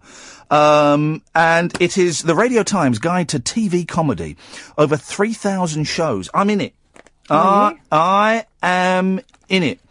Um, I get two entries. Do you want to hear the one for the 11 o'clock show? Go on. Basically, any, any comedy show that's been on British, British television, um, it's here. Uh, I tell you what, I'll find it. We'll go to a break. We'll come back and do it. This is Talk Radio. Neon lit night talk for torch singers, trolley dollies, and train wrecks like me. Never know just where the conversation will take you. What I'm going to say sounds ridiculous. The Late Night Alternative with Iain Lee on Talk Radio. This is this is the detail that this Mark Lewisohn goes into is incredible. He knows more stuff about. I mean, this is a tiny entry in the great the, the, the scheme of the book. Page 253, 11 o'clock show, 109 editions, 108 30 minute episodes, and one 65 minute episode. That was the Christmas special where we had James live in the studio. Uh, series 1, the 30th of September uh, to the 8th of October 1998. Uh, series 2, March 29th of, eight, uh, 9th of March to the 29th of April 1999. da, la, la, la. Main cast Iain Lee, Brendan Burns, Fred Macaulay, Sacha Baron Cohen, Daisy Donovan, Sarah Alexander, Jon Holmes, Tommy Vance, Rich Hall, Mackenzie Crook, Robert Popper, Gervais, uh, Paul Garner, Alan Francis, Robin Ince, Alex Lowe, Ricky Grover. Um, a late night satirical sketch show running three nights a week and taped as live. It wasn't taped as live. On the day of transmission to ensure topicality. The first series was obviously a trial run, and its format, Burns and Macaulay as anchormen, Iain Lee as sideman, Daisy Donovan as roving reporter, was not a comfortable one.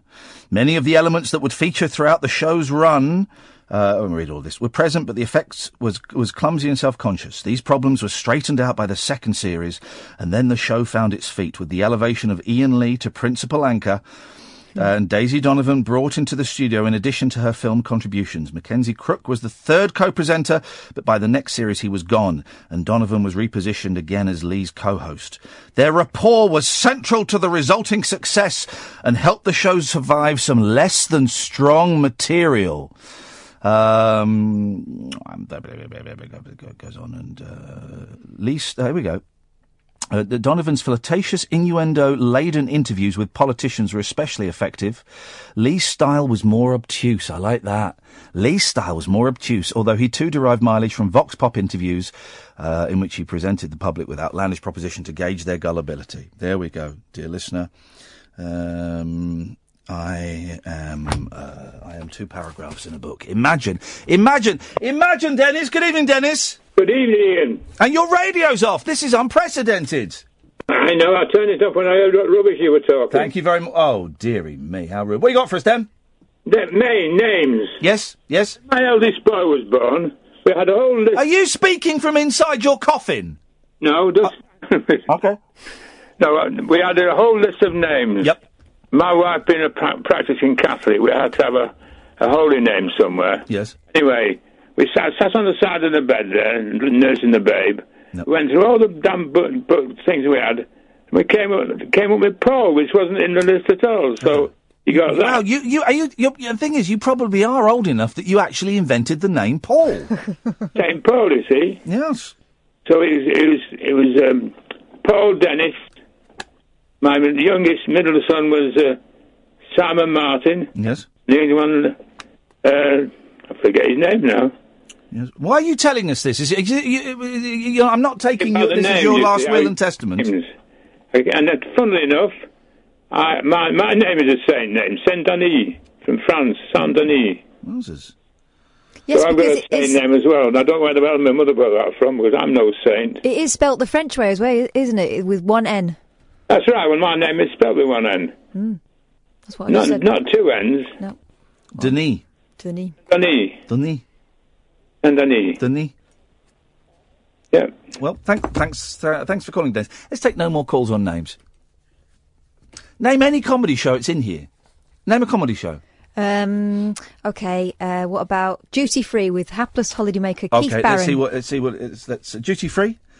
Uh, oh, there are only twenty-two episodes of Duty Free. First uh, screened in. This is the kind of book I love. I'm gonna. I'm gonna. This is me sorted. Thirteenth of February, 1984 was series one. Mondays, 8 p.m.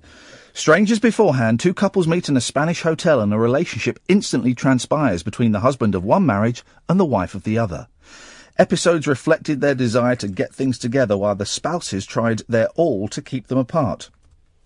One of the better ITV sitcoms, flipping heck. I mean, that says it all. ITV came up with some absolute pony, a really awful comedy. I used to watch all these though, and thinking about that, when was that? 1984. Yeah. So I was seven, right? My kids don't oh. watch things like that because there's like 24/7 um, t- television Yep. programs for children the whole time. Here we we had to lump it, didn't we, and sit with the parents. Tell you what we'll do, right? We don't we don't often do this. We- If, if there's a we're not kids shows, these are comedy shows. If there's a comedy show that you're the only person that remembers it, we'll have it in this book. I remember a show called L for Lester, right? It was an ITV comedy show, and it was George from George and Mildred as a um, a driving school instructor.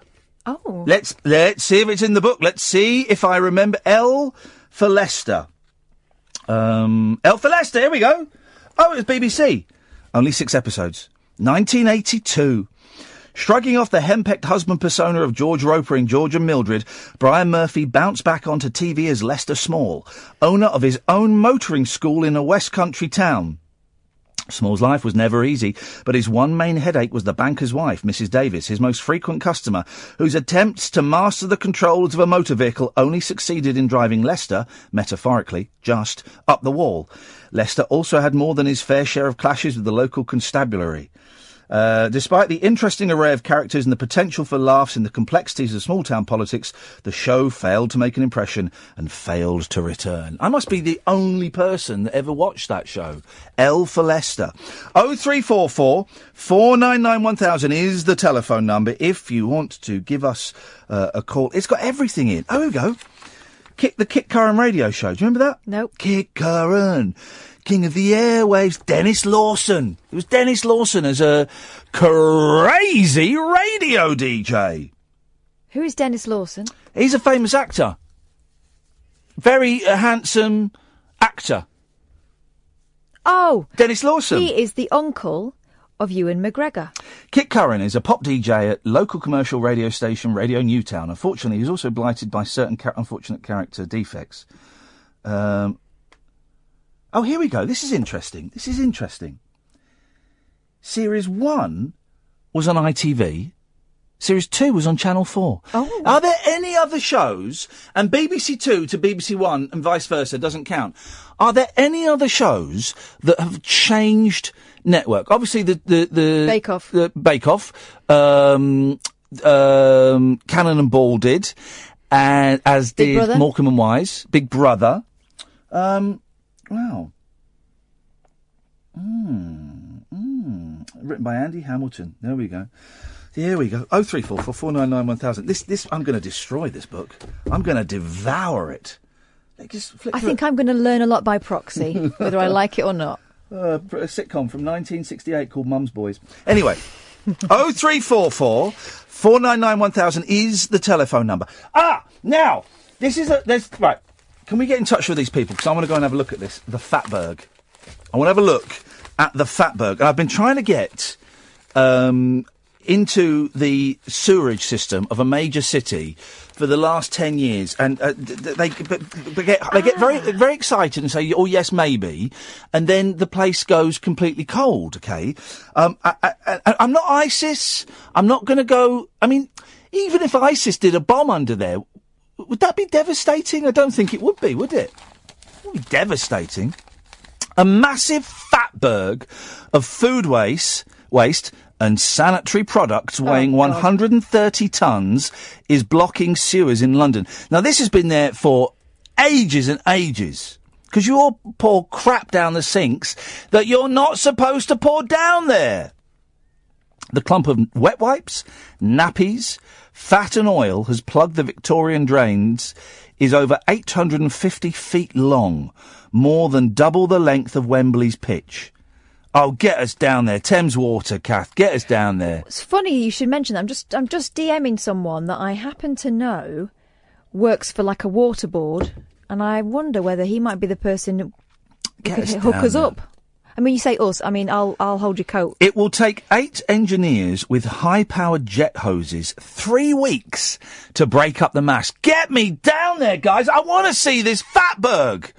It looks incredible. Before sucking it out in tankers, maybe David Babcock can help, and taking it away for recycling.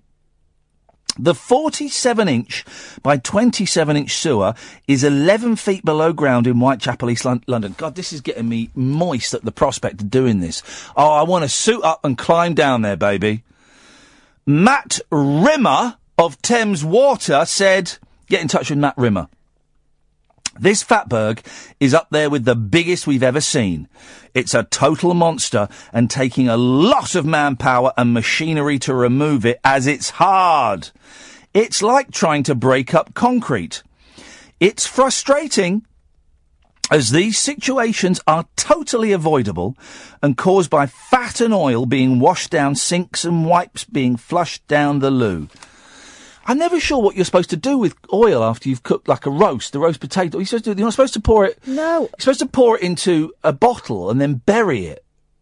That's what I heard.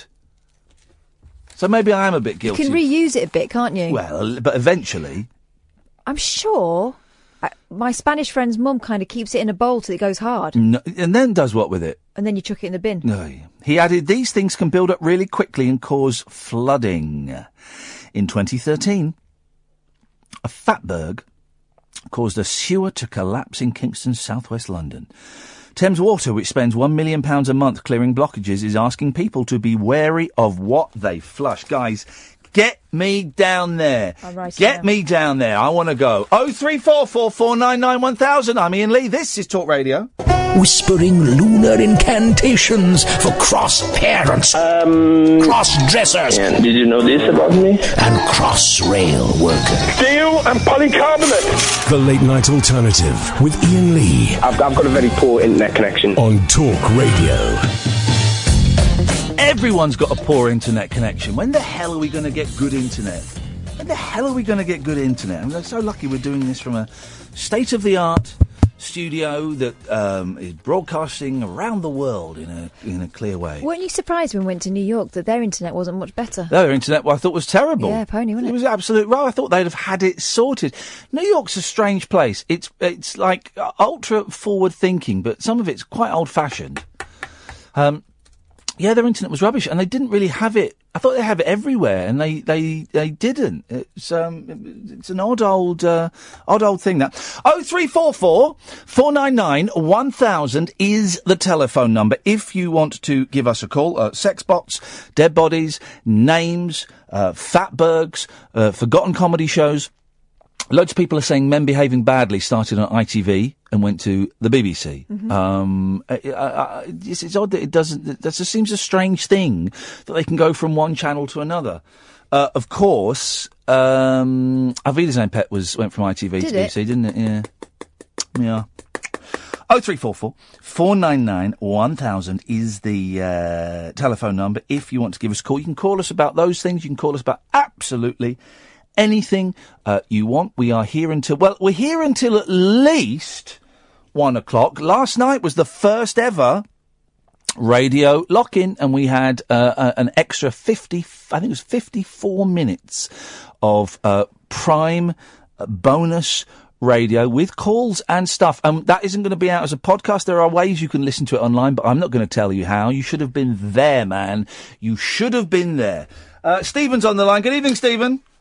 How you doing, mate? I'm all right, thank you, Stephen. Where, where, where were you uh, at the game of tag?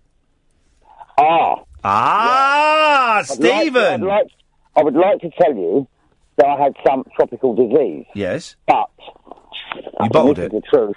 You bottled it. I no, no. Yeah. I changed my um, washing powder. Wow, And that I- that um, escalated quickly. Go on. and I ended up in uh, from neck down to my feet covered in this mental. I've still got it. Mental rash. This sounds like I'm going to I'm going to speak openly, Stephen. This sounds like the worst made up excuse since the dog ate my homework. I could have thought of something much better than that. That is, it's the truth. I am absolutely. It's just about going, but I am, uh, and I'm my best mate. I'm sick and tired of him because all he keeps saying is stop scratching, stop. Well, it bloody itches, so of course I'm just, you know. But that's the truth. I changed. I've never ever had it before, but I changed my washing powder, and it was just. I had a funny reaction, um, and I ended up in a mental rash. Well, uh, a, a mental rash sounds absolutely horrendous. You were missed because we had another visitor who travelled up from Brighton, and um, he was hoping to share a train ride with you. Oh, that's a, a oh. Well, I, I, it couldn't be avoided. That's the truth. If I turned up, you would have thought I had some sort of disease. Why I, the hell did you change your washing powder? What what kind of crazy pervert does that?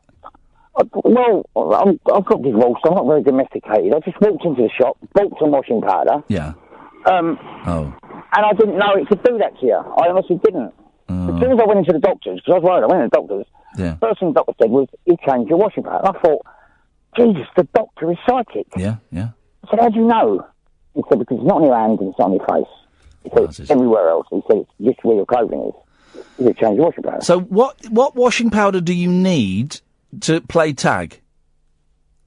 We don't need any washing powder to play tag. do you? No, well you obviously well. Okay, what washing powder do you need? I was very much. I am not. I am not blagging it. Right. I was very much, mm-hmm. very much looking forward to coming up.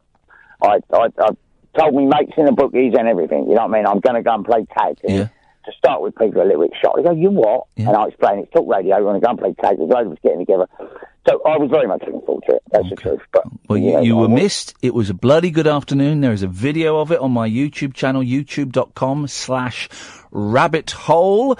Um, I'll have to watch it because I but do look at Rabbit Hole. Um, I, I, I- well, I, I YouTube it, you know, and and um, I, I I've listened to David Blakelock where he got his, his knob stuck in his ear. I don't know. It, for some reason, I don't think he's that funny, but that particular night was funny. I don't think he's uh, funny. I think he's awful. I think he's a depraved... what I mean. I don't think he's funny. I don't get it. I don't get thought it. was, I thought it was quite funny that night. You know? Oh, I thought that was pathetic. I don't. I honestly, I don't get it. I don't get it. When people say, "Oh, we like David Babcock, get him to call him more." I don't. I don't. Why? He's, he's a.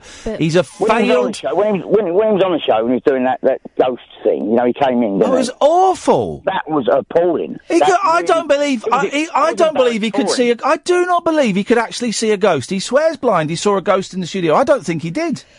No, it was it, it really it was embarrassing. I was embarrassed for him. You know, it, If he couldn't see a ghost that night, he should have just said, "Oh, it's not working tonight. I can't do it. It was I can't so do it." he was seeing partially dressed ghosts as Yeah. well. I just think I feel a bit sorry for him. And having spoken to his dad yesterday, it you know the pieces fit together, don't they? The apple does not far fall far from the tree. His dad's in denial. The poor lad's up in his bedroom, supposedly hoovering up. We all know what he's doing. It's a very very sad story. I think he's trying to use talk radio to launch a, a comedy career. Oh And he's God, not I bet good. he's not even good at comedy. it won't. It won't be a comedy career. Jesus, Uh, people. I get people tweeting me. Why'd you let him on? We hate him. He's he's unfunny. He's. I I, I agree, Uh, but I, I did. It, did- took me three months to to realise that he was trying to do jokes every now and then. Listen, if he can do the ghost spotting stuff, the seance stuff, fine. And, and and I do believe that he has a gift, Stephen. If I'm honest, I do believe that he has he has the, the power. I don't know what you would call it, the the, the touch. Um, but I I do think when he came in here, he couldn't see any ghosts, and he made one up, and that to me is the biggest. That is the worst crime of all. Apart from obviously um, I, I, I understand. I, I can understand why people think they have seen ghosts. I understand it. I had a stroke. I had a stroke in 2008. Wow. And my mind, for, for 18 months, my mind, you'll be surprised as to the tricks the, the brain plays on you. Oh God! Trust me, buddy. I used to um, ingest way more drugs than the human body can take, and uh, for me, it was the auditory hallu- hallucinations, not the things I saw. It was the things I heard, because no one thinks their ears are lying to them. No, true, true. Um, what did you take then? What sort of drugs did you take? Oh, I don't need to go into that, but I, I, I took all, I took all of the popular ones. I took all of the Yeah, popular ones and some of the expensive ones. And it was, and I had. I had, I had um, a, a, a fair bit of fun for a little while, and I had a long bit of misery for years. And stopping drinking and drugging was the best thing I could ever have done. Yeah, I mean, my only, I mean, I've done my early twenties, you know, with the, the, all the popular drugs and that. Um, but I struggled with drink most of my life. That's the, the worst. Yeah. Um, well, the thing about drink is it's everywhere. You know, cocaine and heroin and ecstasy and stuff. You know, it's around, but you kind of got to go and look for it. Booze, it's everywhere. You go into a petrol station, there's booze. You watch the telly, there's booze. You watch, uh, you, you drive, well, get in the bus and there's adverts for booze. It's insidious. I live in, I live in Brighton. It's 24 hours a day in Brighton. Yeah, yeah, yeah. It's, it, you know, you can get booze whatever time you want. Yep. You know, it's, um, it's mental. Anyway, I thought I'd ring up, right, because you said we can ring up and talk about anything. Yeah. And so I thought I'd tell you two things. My friendship with Judi Dench, Mrs. Williamson, is a, married name. Yes. Um, and I knew her reasonably well. Not, you know, I mean, I can't say I went out partying with her. No. But I, I, I used to run a DIY store, um, a hardware store, like a village hardware store, when I was 16. Yes. Um, and lived in the next village. Can I just can I just stop you for a second because this story is incredible. I want to hear this right. But one of those weird things, the word hardware doesn't get mentioned very often, does it? Literally twenty seconds ago, Ollie has tweeted me about a forgotten sitcom called Hardware. Now, the great schemes of things, the scheme of things, it's a coincidence, but a strange one. And I've had a few times the last couple of days that thing where I'm writing a word and it gets said on the radio. A few, just a little thing. Like Ollie's mentioned Hardware, a sitcom with Martin Freeman and Peter Serafinowicz and Ken Morley, and then you said the word hardware. Sorry, Stephen. I don't, it's just that deja vu thing. There's something, something's in the air tonight. There's something spooky in the air. No, it's not a regular. It's not a regular word, is it? No, it's not. And the hardware store near us, um, uh, Marjack's, or as we call it, Jam Jars, has uh, just closed down after being there for about 50 years. Anyway, go on. Uh, yeah, I used to run a hardware. I was only 16. I, I, I started as a Saturday boy. Yeah. You know? Um, I, I went to Germany when I was a kid, and when I came back, um, I came back to do my exams, and I started as a Saturday boy, and then ended up basically running the shop, you know? Um, and I only knew her from one program. I can't remember the name of the program, but I only knew her from one program. A Fine Romance. That's it. That's, what you would have known her from then, a Fine Romance with her husband. her real husband. Yeah. She and he was honestly. I mean, he's, he's dead now. I don't want to talk ill of the dead. She was absolutely blinded. Are you saying he was he was curmudgeonly? Uh, He, he, he was a really nice bloke, but he was pissed all the time. I think he, I think he I think that's that. I don't think you're breaking any taboos there. Yes, was it Michael? What Michael? Um, Williams. Michael Yeah, Williams. Yeah, yeah, yeah. He's a Oh, good actor. yeah. Really good actor. Yeah. I, I remember when he got disqualified. He got banned from driving. Yeah, He was yeah. Fuming, absolutely fuming.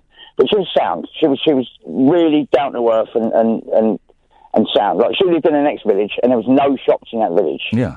So she had to come to us, you know, and. Had an au pair girl that was a punk rocker, you know, great big orange sticking up there, and, and um, but really nice, you know. She, she was sound. And the other thing is because you were talking about Tally, that's what made me think about Judi Dench and, and this this other thing. Um, I found it was me that found Anne Lock. Um, and Anne Lock was a, a, an LWT secretary Yes. um, that got murdered. Oh God! It was me that found her. Oh goodness Um, gracious, mate! I don't I don't remember um, that particular case. When was that? Oh, talking sort of 32 years ago. Right. Okay. Yeah. Know, um, and it was, it was highly publicised because she was an LWT secretary, you know, London Weekend Television. Yeah. Yeah. It's just down the road from us. And it's, it's always been printed and said that it was in a place called Brookmans Park. Yeah. And it wasn't. It was in Potters Bar, which is a little bit down the, the, the train line. Yeah. I don't know whether the police says Brookmans Park to keep the press away from the crime scene. I don't know. But yeah, I found her. It was me that found Anne Lock. Gosh, that must have been, and we, we, we, we only got a couple of minutes left before the news. That must have been uh, anybody that finds a murder victim. That must be horrific, Stephen. I fell over her.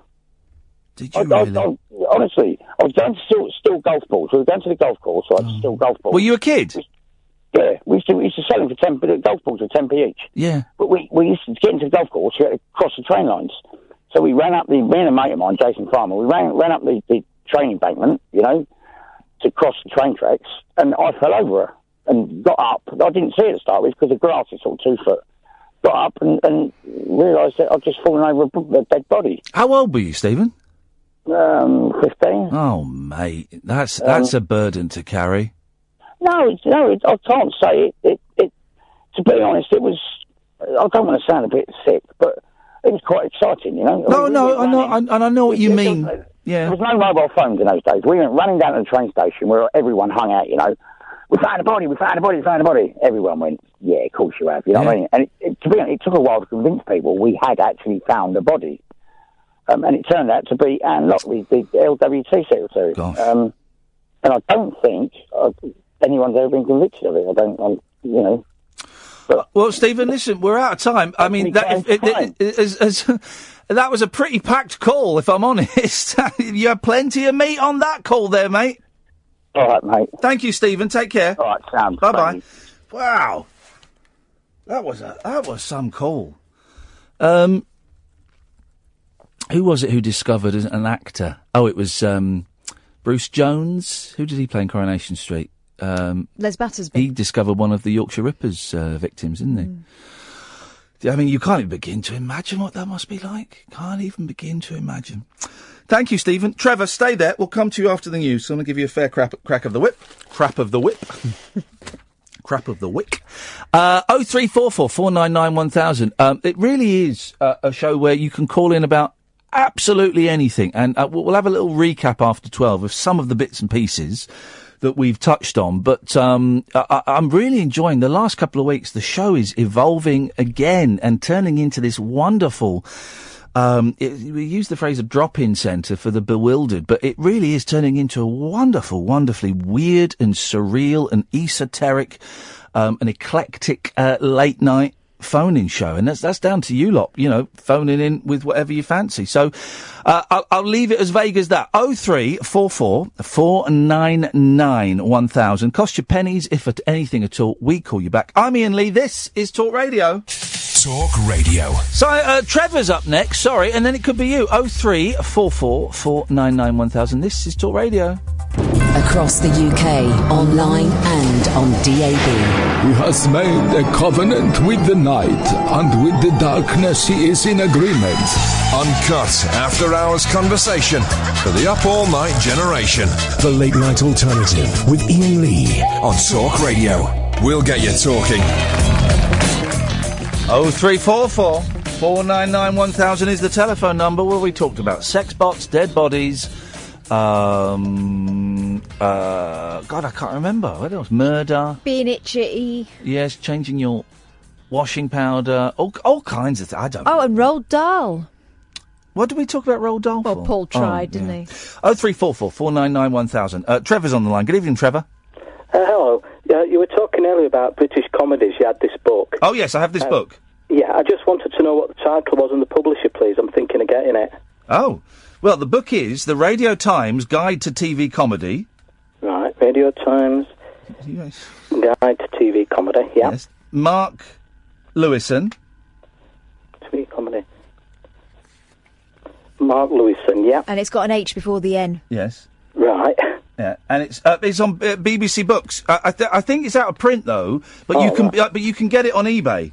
All right, fair enough. I'll have to ask my sister. I don't have a computer, so I'll ask my sister to order it, mate. Okay. Well, well uh, is, is there anything you'd like me to look up n- for you now, Trevor?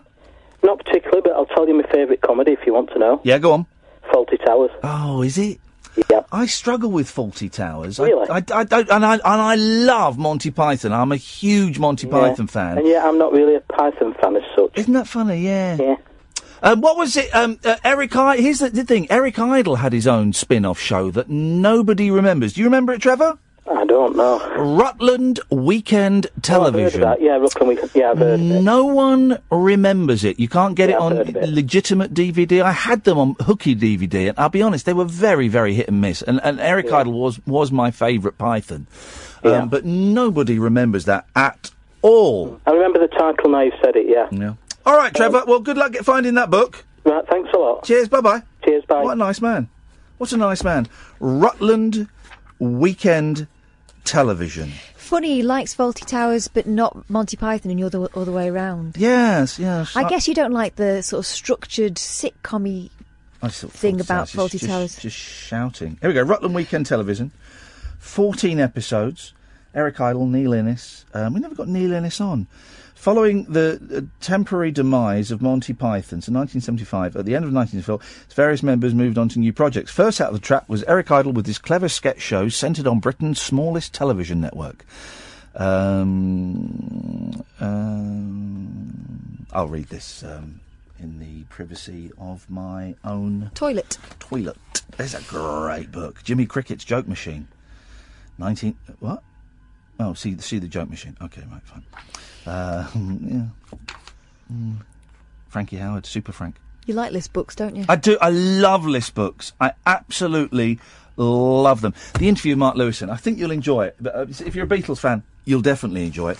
We talked about. Here's the thing, guys. For this is this is for the heart. I, I only did one super fanboy question. Okay, and the question was, you've heard Carnival of Light. What's it like? That's a that's a real geeky question. There's this ambient, uh, avant-garde music piece that Paul McCartney composed for uh, a drug-fueled night somewhere for some event, some be-in, and um, it's like this fabled bit of Beatles music that no one's ever heard, and he's heard it, and he said, "Well, we, we, it nearly got released," and and I said, "Is it any good?" He went, "I'm going to be honest, no." he said he said it will come out one day, and when it comes out, Beatles fans are going to be really disappointed. I think I built it up a bit Yeah, too much. That sounds about right. That sounds about right. Good evening, Pablo. Hip hip hip. Hip hip hip, Pablo. How are you doing? Yeah, very well, thank you. Very well. Stressed, stressed. I'm really, really stressed. I'm really stressed, but I'm fine. I've got two, got a very important meeting tomorrow, which is top, top secret, and then I'm going for um, a decaffeinated coffee with the wonderful Mr. Clive Bull. One of the, uh, uh, one of, if not the greatest radio broadcaster this country has ever seen, and I don't understand why more people don't recognise that. Oh, excellent. Well, well um, speaking of uh, broadcasters, yes. great broadcasters, um, I was reminded recently uh, a regional broadcaster, uh, Mike Neville.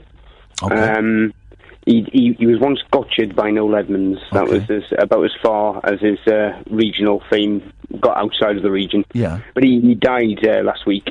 Um, and he was connected with the Great North Run. He'd been uh, involved in that from the outset, and he'd um, uh, they, they did a little speech about it. Was he, when you say regional, what, did he do like the regional news and stuff? Yeah, like Tees. Because there's all these, there's all these. You don't get it so much now, because everything is homogenous, right? But in the seventies and eighties, everything was was regional. So you'd have Thames, you'd have um, Southern, you'd have Tyne Tees, and in the evenings you'd have your local bloke doing the news, and it was a bloke, and you'd also have the local bloke sat behind a desk announcing what was coming up that evening. Now, in Thames, we had David Hamilton, and we also had another guy called Peter somebody, and he would sit behind a desk and he would say, uh, uh, "Yes, coming up this evening at six thirty, it's uh, Crossroads, followed by Emmerdale Farm, and then there's a look at the uh, Nicaraguan drug trade." And, and it was, and that was it. And, and- and you you kind of think, oh, these are big stars, but but that out of their region, they were nobodies. You just reminded me of the one we had at Anglia. Yeah. Right? Was this guy with sort of sandy hair. Yeah. And he used to be a bit of a joker. Uh oh. He used to do this sort of thing where he'd say, Was do- doing the the announcement. yeah, and he he would be at Yeah. the closing. Yep. Oh he'd do yeah. the closing announcement, and it would be kind of, and whatever you do, don't look behind you. Oh, no. He did all that sort of stuff. He Oh, was I- brilliant. I, don't approve of. Uh, I don't approve of that. The the, new, the Thames News was a bloke called Andrew Gardner, who I was always a big fan of, but no one, no one knows it. No one knows these people. Well, Mike Neville was uh, was grand. He had a, a very kind of like gravelly voice, like uh, like um, kind of dripping tar. Yeah. Um, like he must have smoked about forty Rothmans a day or something. Um, but yeah, it, it, his voice reminded me of um, when I got some hypnotherapy to give up smoking. Oh. How did, Um, how did that go? Well, not very well. I'm still smoking now. I shouldn't really stop. Ha! Um, I heard a fact yeah, it was- today. For every cigarette you smoke while you are over the age of 35, you lose five hours of life. How can they Oh that? well, they can't. It's just, it's, it's, it's- but they they work it out statistically. But uh, for, uh, if you're over 35, every cigarette you smoke, you lose five hours of your life. Well, that was always my fallback. That was um, like 30. I'd, I'd always heard from people that uh, your organs can regenerate up until the age of 30 on average. And I was like, all right, well, I'll stop by the time I'm 30. And um, I've passed that uh, landmark. Uh, and I'm still smoking, but um, I was 32 when I stopped smoking. 32, and I because I, I had 30 in my mind, and then I, I got uh, 32, and then uh, um, I, you know I don't miss it. Sometimes I fancy a cheeky little roll up, but um, I know that that way cancer lies. So I'm, well, I'm going to be all right. I think. Well, with the hypnotherapy, I mean, this guy, the reason that it came to mind is that he sounded exactly like Mike Neville.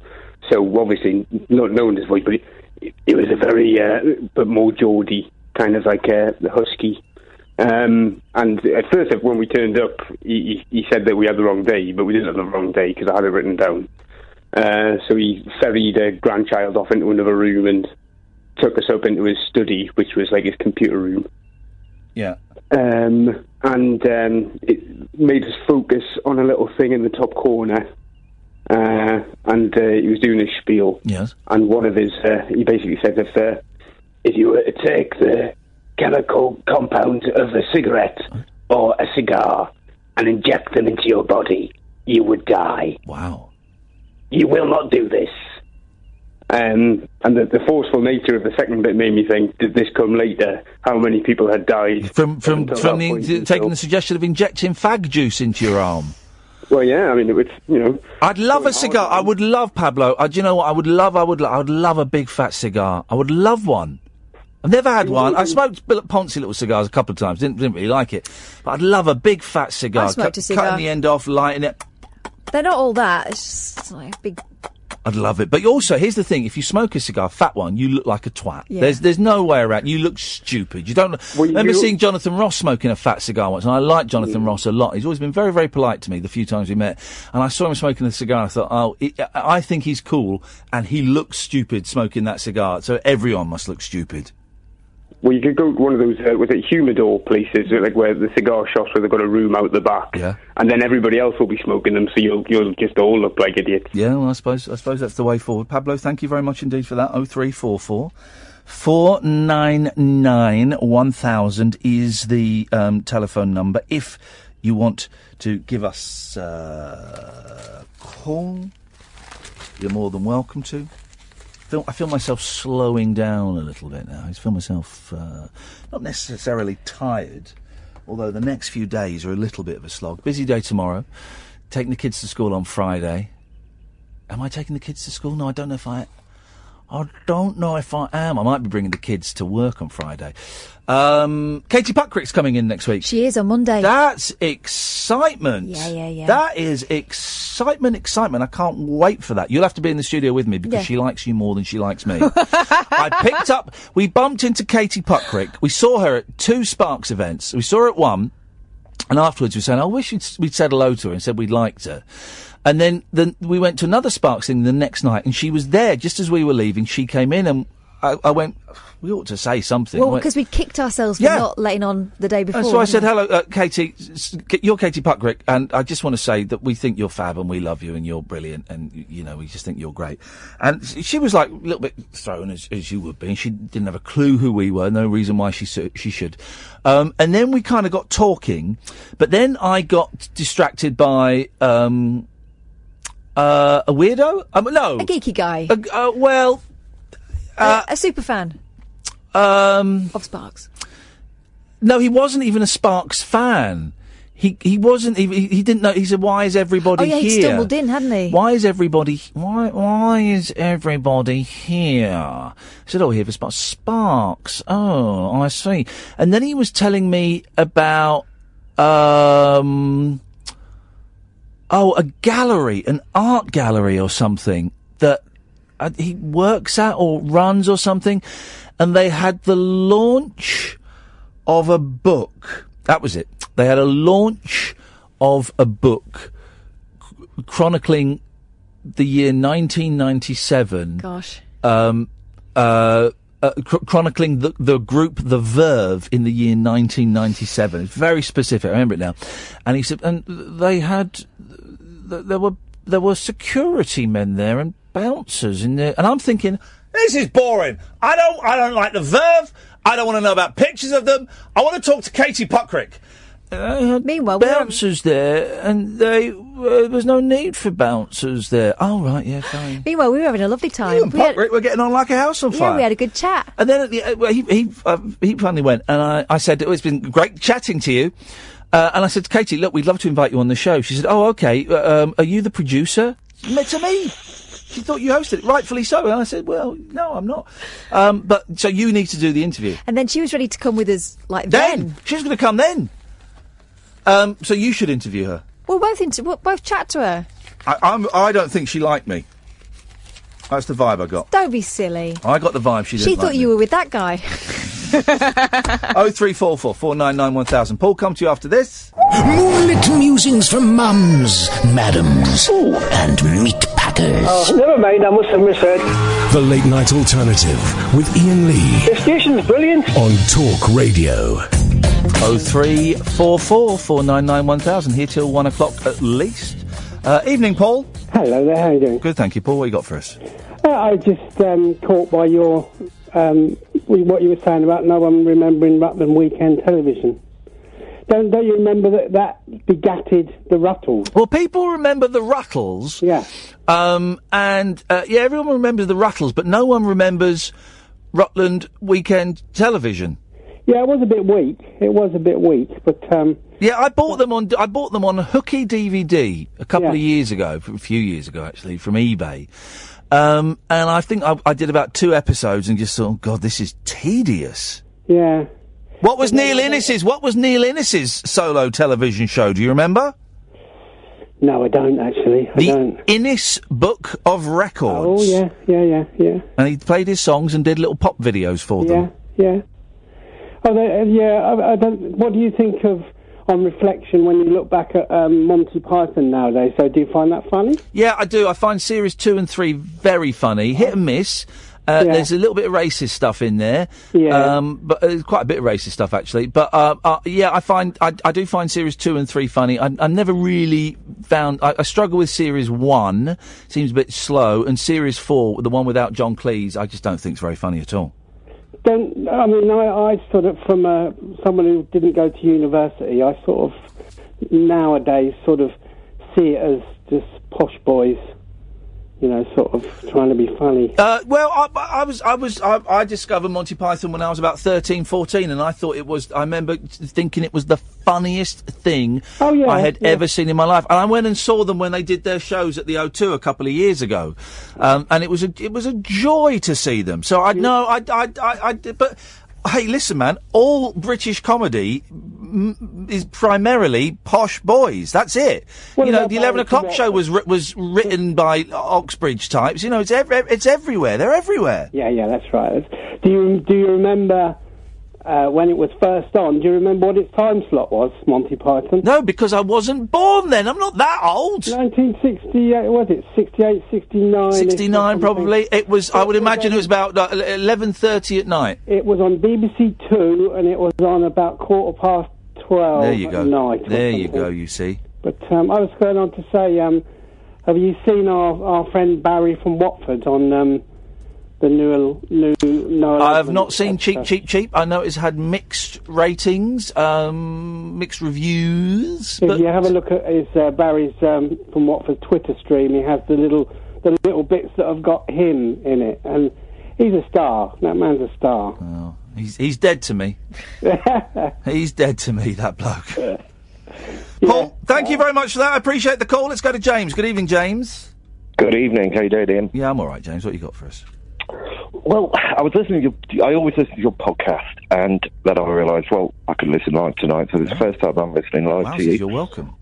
Oh, You, s- you can see if you're listening live, you can see why we do a shortened best of. there you go. well, what I thought is you were talking about um, wanting to go do this like island thing with Bear Grylls and all that kind of stuff. Oh yeah, well I was up for it. I was I was a standby. Yeah. Well, forget that. I've got a concept for a TV show, and I thought we could try and work for it. I'm in. Let's do it. Right, I've, it's called Sla- Slammer. The Yeah. Slammer. Yeah. Oh. And the the concept is you can present it.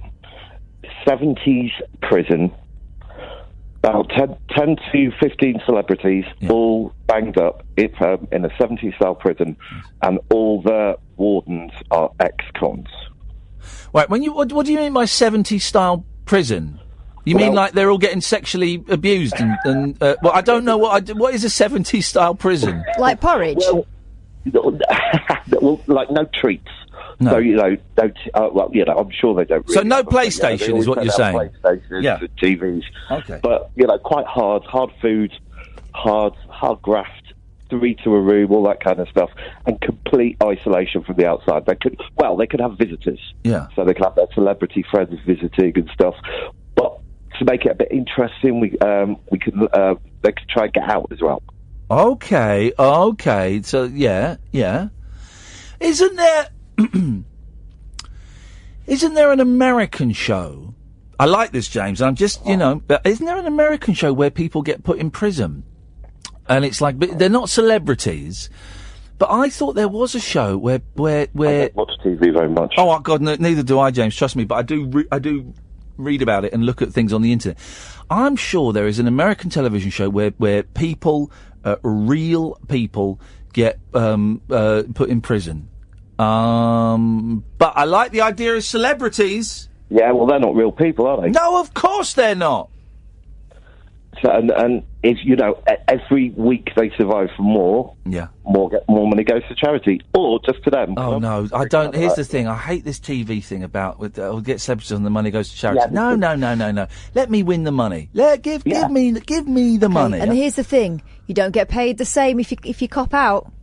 Yeah, this is the thing that annoys me. These flipping celebrities that, that they tap out after a week. They ta- this is what I got annoyed about Bear Grylls Island. Everyone was Sharon Davies was just tapped out after two weeks. For good, the, the the bloke from Breaking Bad, the kid from Breaking Bad, tapped out after a week because he thought they were getting too much help. No, and they what, were. What he should have done was he should have gone to the other side of the island and set up camp on his own.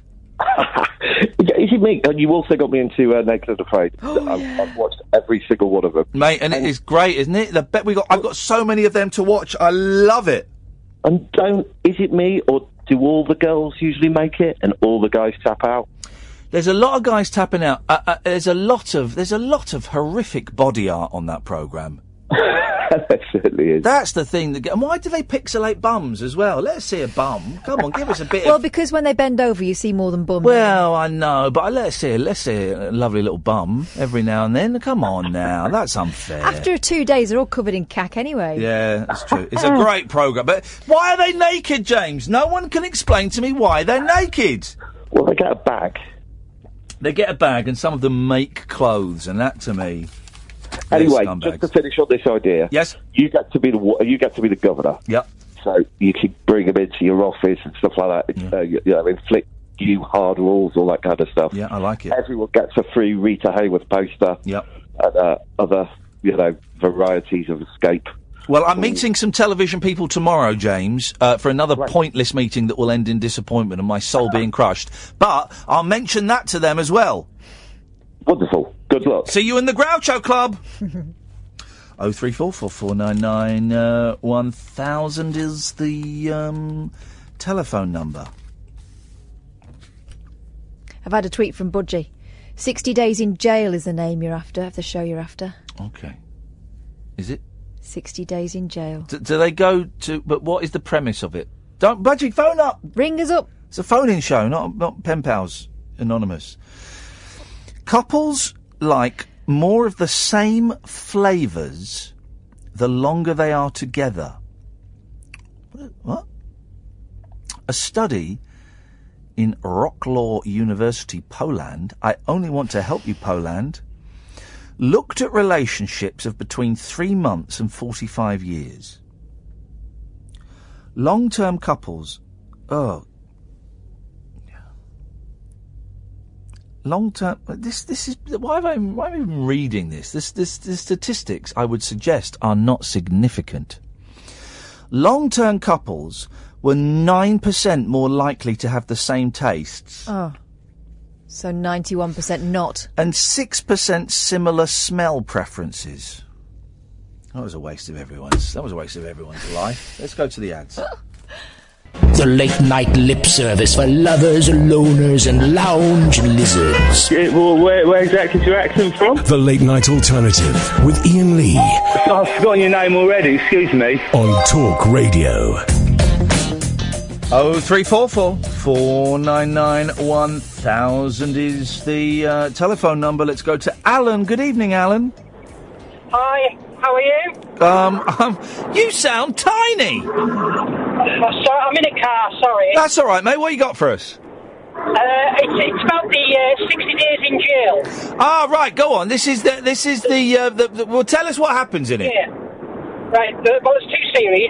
For the first series, it's ten, different, five women, five guys, totally nothing to do with prisons whatsoever, uh, and they put them into uh, holding prison, if you like. Yeah. You know, in America, they've got the system. Before you got to, j- uh, to jail, you've got the court, Yeah. you've got them in there, and they stream them in in sections, Yeah. and there's CCTV everywhere. They treat it a bit like Rick but these guys are processed. The only people that know that they are have done nothing wrong is the prison warden. Hang on. So they're going. They are going in. They're going into a. Sorry, Alan. They're going into a real prison. A real prison, a proper real prison. Oh, It is. It, yeah, it is proper. You cannot help but watch it, if, if that makes sense. But then in the second series, what happened was Muhammad Ali's one of his daughters, she went in. Yeah. So that's the only celebrity on, but it it's pretty bizarre how they do it, you know. And they, then they pull them out afterwards, and then they have a chat with them. How can you improve the prison? What you doing wrong? What you doing right? We can you can really see how people's attitude. is. In the first series, this one guy, you know, I'm really big. I can do this. I'm a teacher. I'll educate them. The guy had a proper nervous breakdown. Yeah. Really, yeah, absolutely fantastic to watch. This guy. you,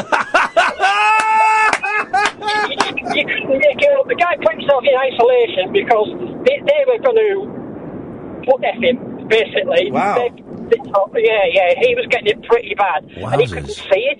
He thought he was better than these guys that were in there. Yeah. Yeah. You know, academically, I suppose he was, but reality, you know, in his head, you know, he had all these degrees, he taught kids, he was hip, and he was all this. But in the real world, this guy was clueless, and they ripped him to shreds in there. You know. And It so, was- what's the point of it? Is it a game show? Do they win something? No, no, no, they, no. All they get is they go in there to help correct the prison system. So Right. they go in and they- you know, and they'll pull no punches and say, "Look, this is what you guys are doing wrong. This is why we have an issue with our prison policies. Yeah. This is why they're all on drugs. This is why they're all on that. Because by the looks of it, it they don't take the word of a prisoner when they go in there. No. You know, if a prisoner goes in there and goes, you know, they beat me, they do this, I can get drugs, I can do the other. uh, Well, you're doing it because you want a bit of cash. But these these guys are doing it just to try and help stop people going back into prison. So that, so they do 60 days, free gratis, and and that's. Here's the thing, though, and I'm sure. I'm sure this is a plot of a film somewhere that someone goes into prison undercover, but then um, that, but then doesn't get pulled out. That, that, we- th- th- I mean, that would be the greatest trick to play on someone. You're only going in for sixty days. We're filming, and then they never Did, did it. Go on. Yeah, yeah. Sylvester Stallone did a, a film like that where he was like the world's greatest escape. Oh yeah, that was it. Yeah, yeah, yeah. and he went in. good film, and, that. Yeah, the, yeah, and they put him on the ship. He didn't realise on the ship. Did everything to get out, and then he still managed to get out. But yeah, Yeah. that, that was that one. You know, I mean, That's a good film. That you're a bit obsessed with prisons, Alan. Do- You ever done time? well, no, I've not done time. However, you know, uh, I've now got a relative that's gone in there. Oh, really? Young and stu- yeah, yeah, young and stupid, and uh, yeah, well, being a bit of an idiot. Yeah, well, you know, and he, he has, you know, it's short, sharp shock, but it's not, you know, a four and a half stretch the first time you've ever done anything wrong. Yeah, yeah. How, how does the fam? How does that? Don't, you don't have to tell us who it is, obviously, or how close you are. But how does that? How does that affect the family? But it's it's it's been hard. I'll be honest with you. It's been hard. We've had, you know, that was his Valentine's present. Oh. Yeah, he goes there, and he's been there since. The only advantage we've got now is they've moved him a bit closer to where we are. Right. He was at the other You know, we're in the northeast, he's in the northwest. Yeah. Um, the prison system, to me, I don't think it's all there. I think he needs a good kick up the arse. Yeah. Uh, you know, I mean, it, me, me and his mum, aren't- we aren't together. Right. He, he's in his twenties. This guy's, you know, he's in his twenties. Bank of dad's shut. He's, he's he's doing his, you know, it's his own life. But you know, we're getting a message. Two hundred pounds is paid for him to have a PlayStation in his cell. What's that about? You know, for me, he's done something wrong. He's been caught. He, there it is. He admitted it. So it's your boy. You know, it's my boy. Yeah, oh, it's mate, my boy. mate. Yeah, yeah. And as a Uh, dad, things so as a dad, I mean, that must be devastating to to to, to see. How, how long did you say he's, he's gonna he's gonna get locked up for? Four and a half years. Oh, mate, so he's done something pretty serious then, hasn't he? Uh, that must be Yeah, yeah. devastating. Yeah, well, yeah, some of it is he's taken the rap for a few people as well.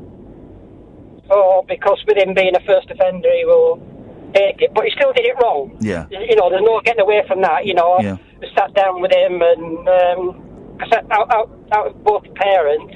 I've, I'm pretty comfortable, you know, but when it comes to uh, paying for a solicitor, which I was going to do originally, but when I sat down and chatted with him and I wasn't going to pay for a solicitor to get him off for something that he did. So we've had a bit of a fallout on that, but now he's he's chatting to me again. You know, because a solicitor might have got him off a little bit, but for me, he should, have you know, he did something wrong. He should have admitted his guilt, take the consequences. You're um, you're old school. That's, that's proper old school. It, it, yeah, yeah, it is. You know, I, I, I'd wipe his ass to a point. Yeah. Sorry about the language there. No, no, but, on. You know, he's uh, he's got to learn to stand on his own two feet. So bail him out of trouble where need be. You know, if he needed somewhere to live or he, he needed something to eat, and you know, but I would not, never, never pay to get him out of trouble that he's, he's caused. It, you know, I, I, I, did, I did 14 years in the military, and but maybe maybe that's what's Yeah. carried my mind up it that way. But Go on, Ca- hang. No, I, I, I know, I know what, I know exactly what you mean, though, Alan. Because uh, you know, I Yeah. know, I know people for whom, if life is made easy for them or easier, they'll just dig themselves deeper. So, yeah, you're trying to make sure that this is the only time he goes in. Yeah, yeah, you know, he's got to really suffer on this to, to not go back into it. That, that's the only way this is ever going to work.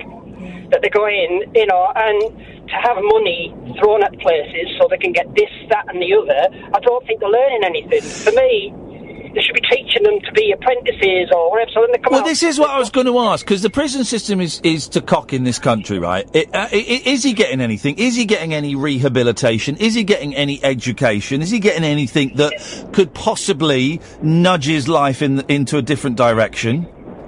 Uh, he he's due a move because at the minute he's in a Category B prison. Right. You know, for a first offender, I thought it'd be short. short. The, the issue I've got is, is trying to get to see him. He's allowed visits every so often, Yeah. and he's, he's got his girlfriend going. It's a three and a half hour journey for this girl to go over and see him. Uh, You know, it's two hours for her to get through the system because she has to be fingerprinted twice, photographed twice, sit in a room, embarrassed, and then do the same after two and a half hours to come back out. You know.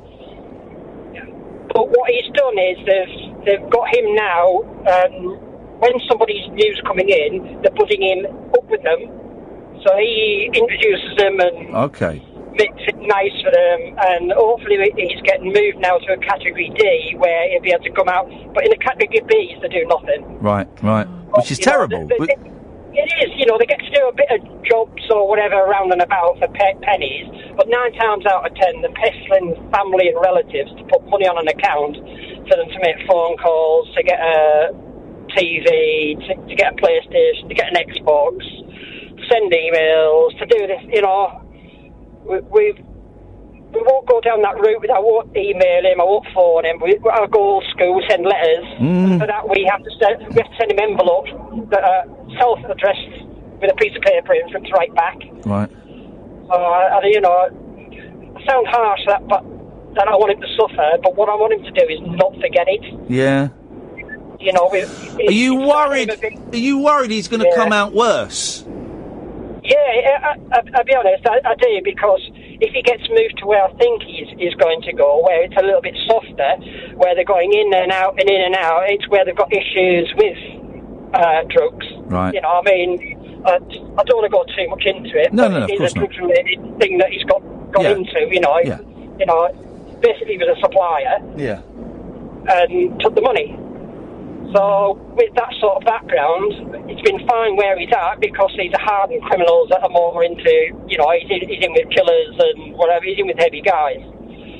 Then he's going in possibly into a softer area with these people that uh, they got caught with a bit of cannabis, they got caught with what you know, handfuls of nothing, Mm. got time on their hands, they've got people wiping the backside, they're not learning anything, so they're just going to sit in a corner and smoke whatever drugs they can get in, which isn't great, if that's making sense. Oh, it makes perfect sense. Yeah, you know, with uh, w- it's been a horrible year. We've had death in the families, missed out on that. You know, Oh, had a, a close relative go, and we're. I've, I've had a crap year. That's all I can say. Yeah, it sounds it. It sounds it. It must be really Yeah, upsetting. you know, yeah, but the light at the end of the tunnel for me is hopefully that he- he'll learn his lesson from it. I, think slightly he is with him actually now talking to me Mm. because we did uh, fall out a little bit the first month and a half with it because Dad could have made it a little bit easier for him. I think is was his view, Yeah. but we've got to. He's he's a gr- he's a grown up he's a grown up adult. He's a man, and he, he He- did wrong, and yeah. he's he's you, you, he's Yeah, got to take responsibility. Yeah, you know, like I told him, you know, you're in your twenties. If he was 16, 17, I was, you know, I was that. But when I, I went to war at 18 years old, Mm. you know, I, I and I, I can't get my head around why they have no respect for anything. People want everything doing for them. Nobody does anything for themselves anymore. You know, and I've, I'm seeing it more and more. Uh, you know, I'm in the hospitality trade. Yeah. And we, oh, oh, you know, and I see we're more a family-orientated place, and we just see people looking for blaming people for the state of how they're living. You know, no respect for food, no respect for other people, and just want as much as they can for nothing. Alan, um, th- this this this call. No, no, no, uh, mate. I, I hope you don't think that we've pried. I, th- this call uh, took many, many different twists and turns that I wasn't Yeah. expecting, and I've, I've, that's fascinating. And I, I, I you know, I, I really appreciate you sharing all that stuff with us. Yeah, I think, uh, to be honest, I think I just need to unload a little bit. No, I appreciate you listening. Any any time you, want to come on and chat, and you chat about that or anything else, you'd be very welcome, mate. We, we, we you, you- Yeah. you- really appreciate your time. Thank you. You're welcome. I mean, uh, I'm enjoying your show. I really do enjoy it. You know, it's, it goes one extreme to the other. Didn't it? Didn't it just? It's- Thank you, Alan. I, I, I, and I love it. You know, uh, it's it's something a little bit different for me to, to get used to. I'm just I'm, g- I'm glad. I, I wouldn't have thought we'd had ex-military people listening to us. Flipping it, we better up our game a bit. These people have these people have literally fought in wars, and we're sat here whinging because we're a bit tired. We're, we're going to up our game for you, sir. Oh, I hope so. I hope so. You know, Alan, uh, listen, mate. I hope your year improves. Keep in touch. me too. Speak soon, Thank man. you. Thank you. Bye bye. Take care. Bye. Blimey. Everyone's got a story. I've always said this. Everyone's got a story. He phoned in to talk about a TV show. I had no idea we were going to go there. Wasn't that fascinating? But what incredible resolve he has because he's willing to be the unpopular parent in order to hopefully help his I kid didn't out. know you had to um, like pay money into an account for prisoners Mm. for for that. I thought it was I thought it was a holiday camp and everyone got free PlayStations. Um, there's your podcast. Yeah. Uh, what an inc- what an incredible incredible call. There's me thinking the show was slowing down a bit and. Um, we got that. I, I was. I, I could have spoken to him all night. I, What a fascinating, fascinating man. There will be some people that think, "Oh, he's being a bit harsh." That's the way he's gone, and he's he's he's um He knows his boy. yeah, well, exactly. And um, four and a half years. I mean, flipping heck, flipping heck. Yeah. Thank you, Alan. That was um, that was a that was that was a really special call. Thank you. I was going to. I, I want to say I enjoyed that call, but it sounds inappropriate. But I think you know what I mean by that. That was eye opening. Another fifteen minutes or so. Oh three four four four nine nine one thousand. I'm Iain Lee. This is Talk Radio. The Late Night Alternative with Iain Lee on Talk Radio. So uh, thank you, Alan. Incredible call. We'll put that as a podcast. Uh, so 60 Days in Jail is on Channel 4. And I I joked, well, the, the kids have finished Lego Masters and uh, Crystal Maze. I'll get them to watch that now. And then there was silence. And then few, Kath went, yeah, I think there's bumming in it there. I said, yeah, of course I'm not going to show it to the kids, you muppet. I'm going to show them 60 days in jail. Well, But then James, teach him a lesson, wouldn't it? Is telling me there's a show called Jailbreak. And all I've said, all he sent me is a screen grab, and it's people in, in prison outfit and the word jailbreak. So I'm guessing they got to break out of jail. That sounds awesome. It's a fair guess. That sounds absolutely awesome. Oh three four four four nine nine one thousand is the telephone number. Um, tonight's been a good show. I don't think we're going to have a lock in tonight. It has been an excellent show, but I don't think we'll we'll, we'll have one tonight. We might have another one later in the week, um, if you want. Uh, but you've got we've got nine minutes before um, we go to the ads and hand over to the uh, the Talk Sport and uh, the show that they are doing now from one o'clock is called uh, Laughs, Laughs, Laughs, and it really couldn't be. I couldn't think of a better title for that show. Laughs, Laughs, Laughs. They're calling it. Uh, there was debate about calling it Lols, Lols, Lols, but Laughs, Laughs, Laughs is is, is the show that comes up after this, and it really is. Uh, all I would say is um, hold on to your sides. Yeah, and your Hold bladders. on to your yeah. Have a wee during the news because you're gonna wait. With those crazy guys, those crazy guys. Um, let us be the only phone-in show that acknowledges the death yesterday of Sir Peter Hall. Sir Peter Hall. I- I, don't know much about Sir Peter Hall, but I know that we had to read a book about him when I was at university, and I didn't. Oh. A book that he'd written. But uh, he started um, the Royal Shakespeare Company at the age of thirty. I always I thought that the Royal Shakespeare Company had been like around forever. So did I. Like, uh, it'd be like uh, hundreds of years, for like five hundred years before even Shakespeare was was. working. But he started it when he was when he was uh, thirty, so fifty years ago. 56, 56, 56 years Have you ever been to Stratford?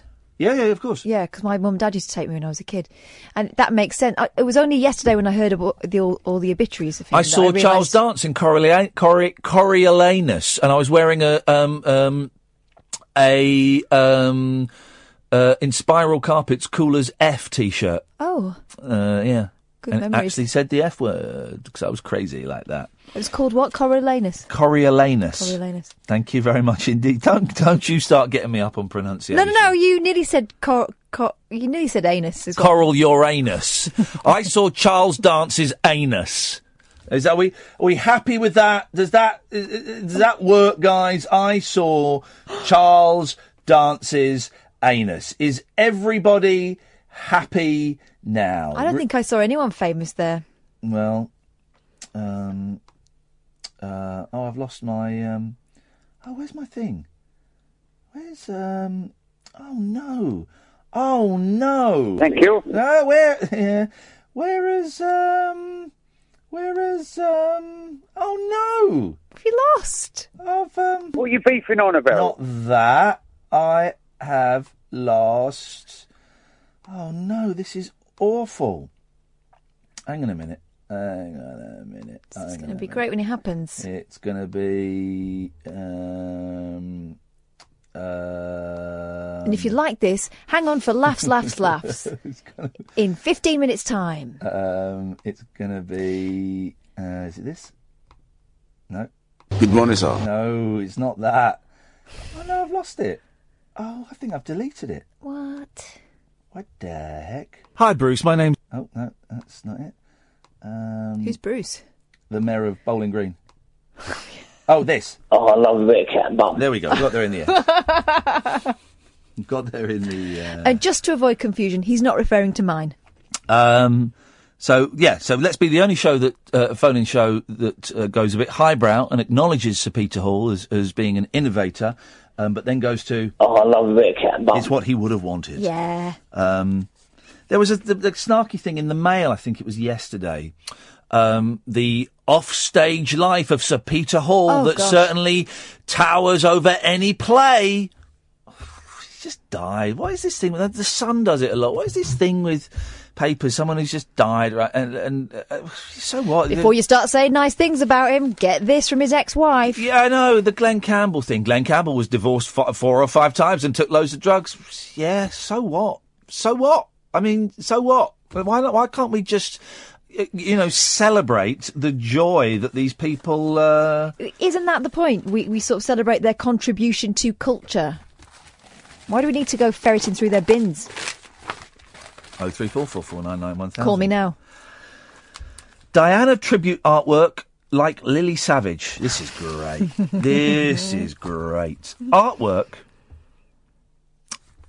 I still get very emotional talking about it. Sorry, still.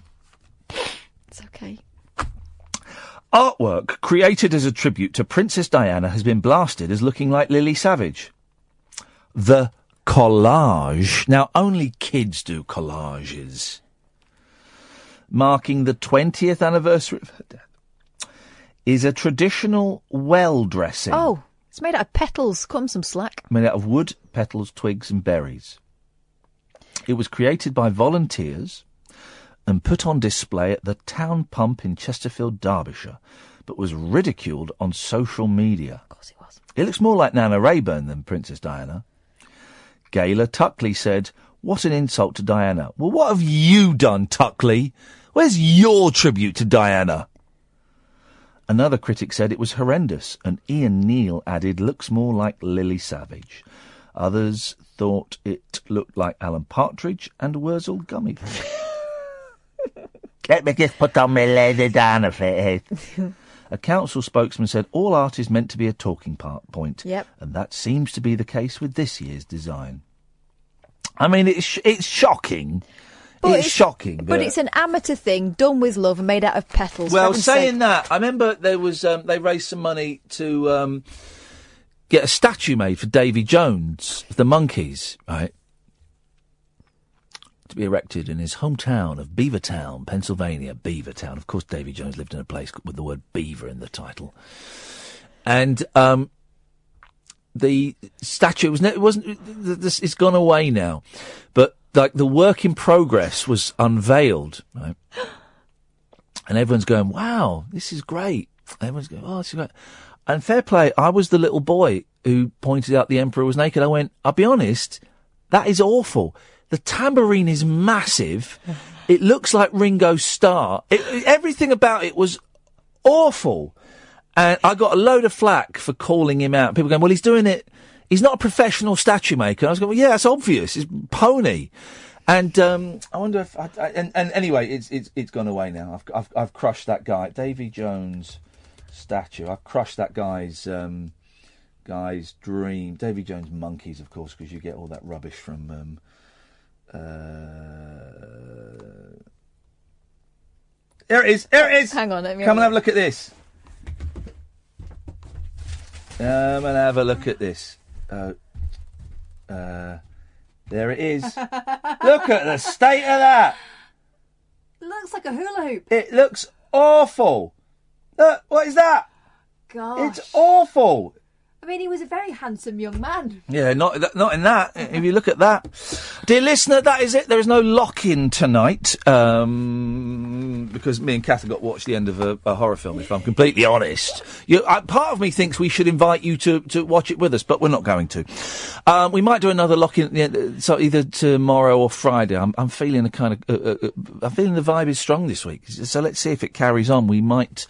Um, we might do that. Thank you to everyone who called in tonight. We've got loads, a few regulars and, and loads of new calls and new voices, and it's great. And um, been a really weird show, but delicious. You know, we've covered dead bodies, we've covered um, sons going to prison. Uh, we've we've talked about sex, but it's, it's, it really has been eclectic. I think is the um, the word.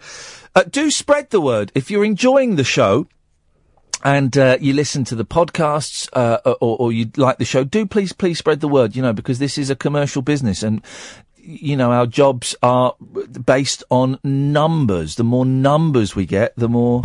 What have you just had? I just had an email you got 20 seconds. Aaron the Sexbot Man. Yeah? Yeah, and when's good to talk? Oh, tomorrow it's a sex bot party, guys. Here, there we go. Fantastic. It doesn't get any better than that. Find out where he lives, because I might go and visit him. Uh, that is it. I think he lives up north. That's okay. Well, okay. Well, let's see. Uh, I want to go. I want to. He's not going to let you have a go.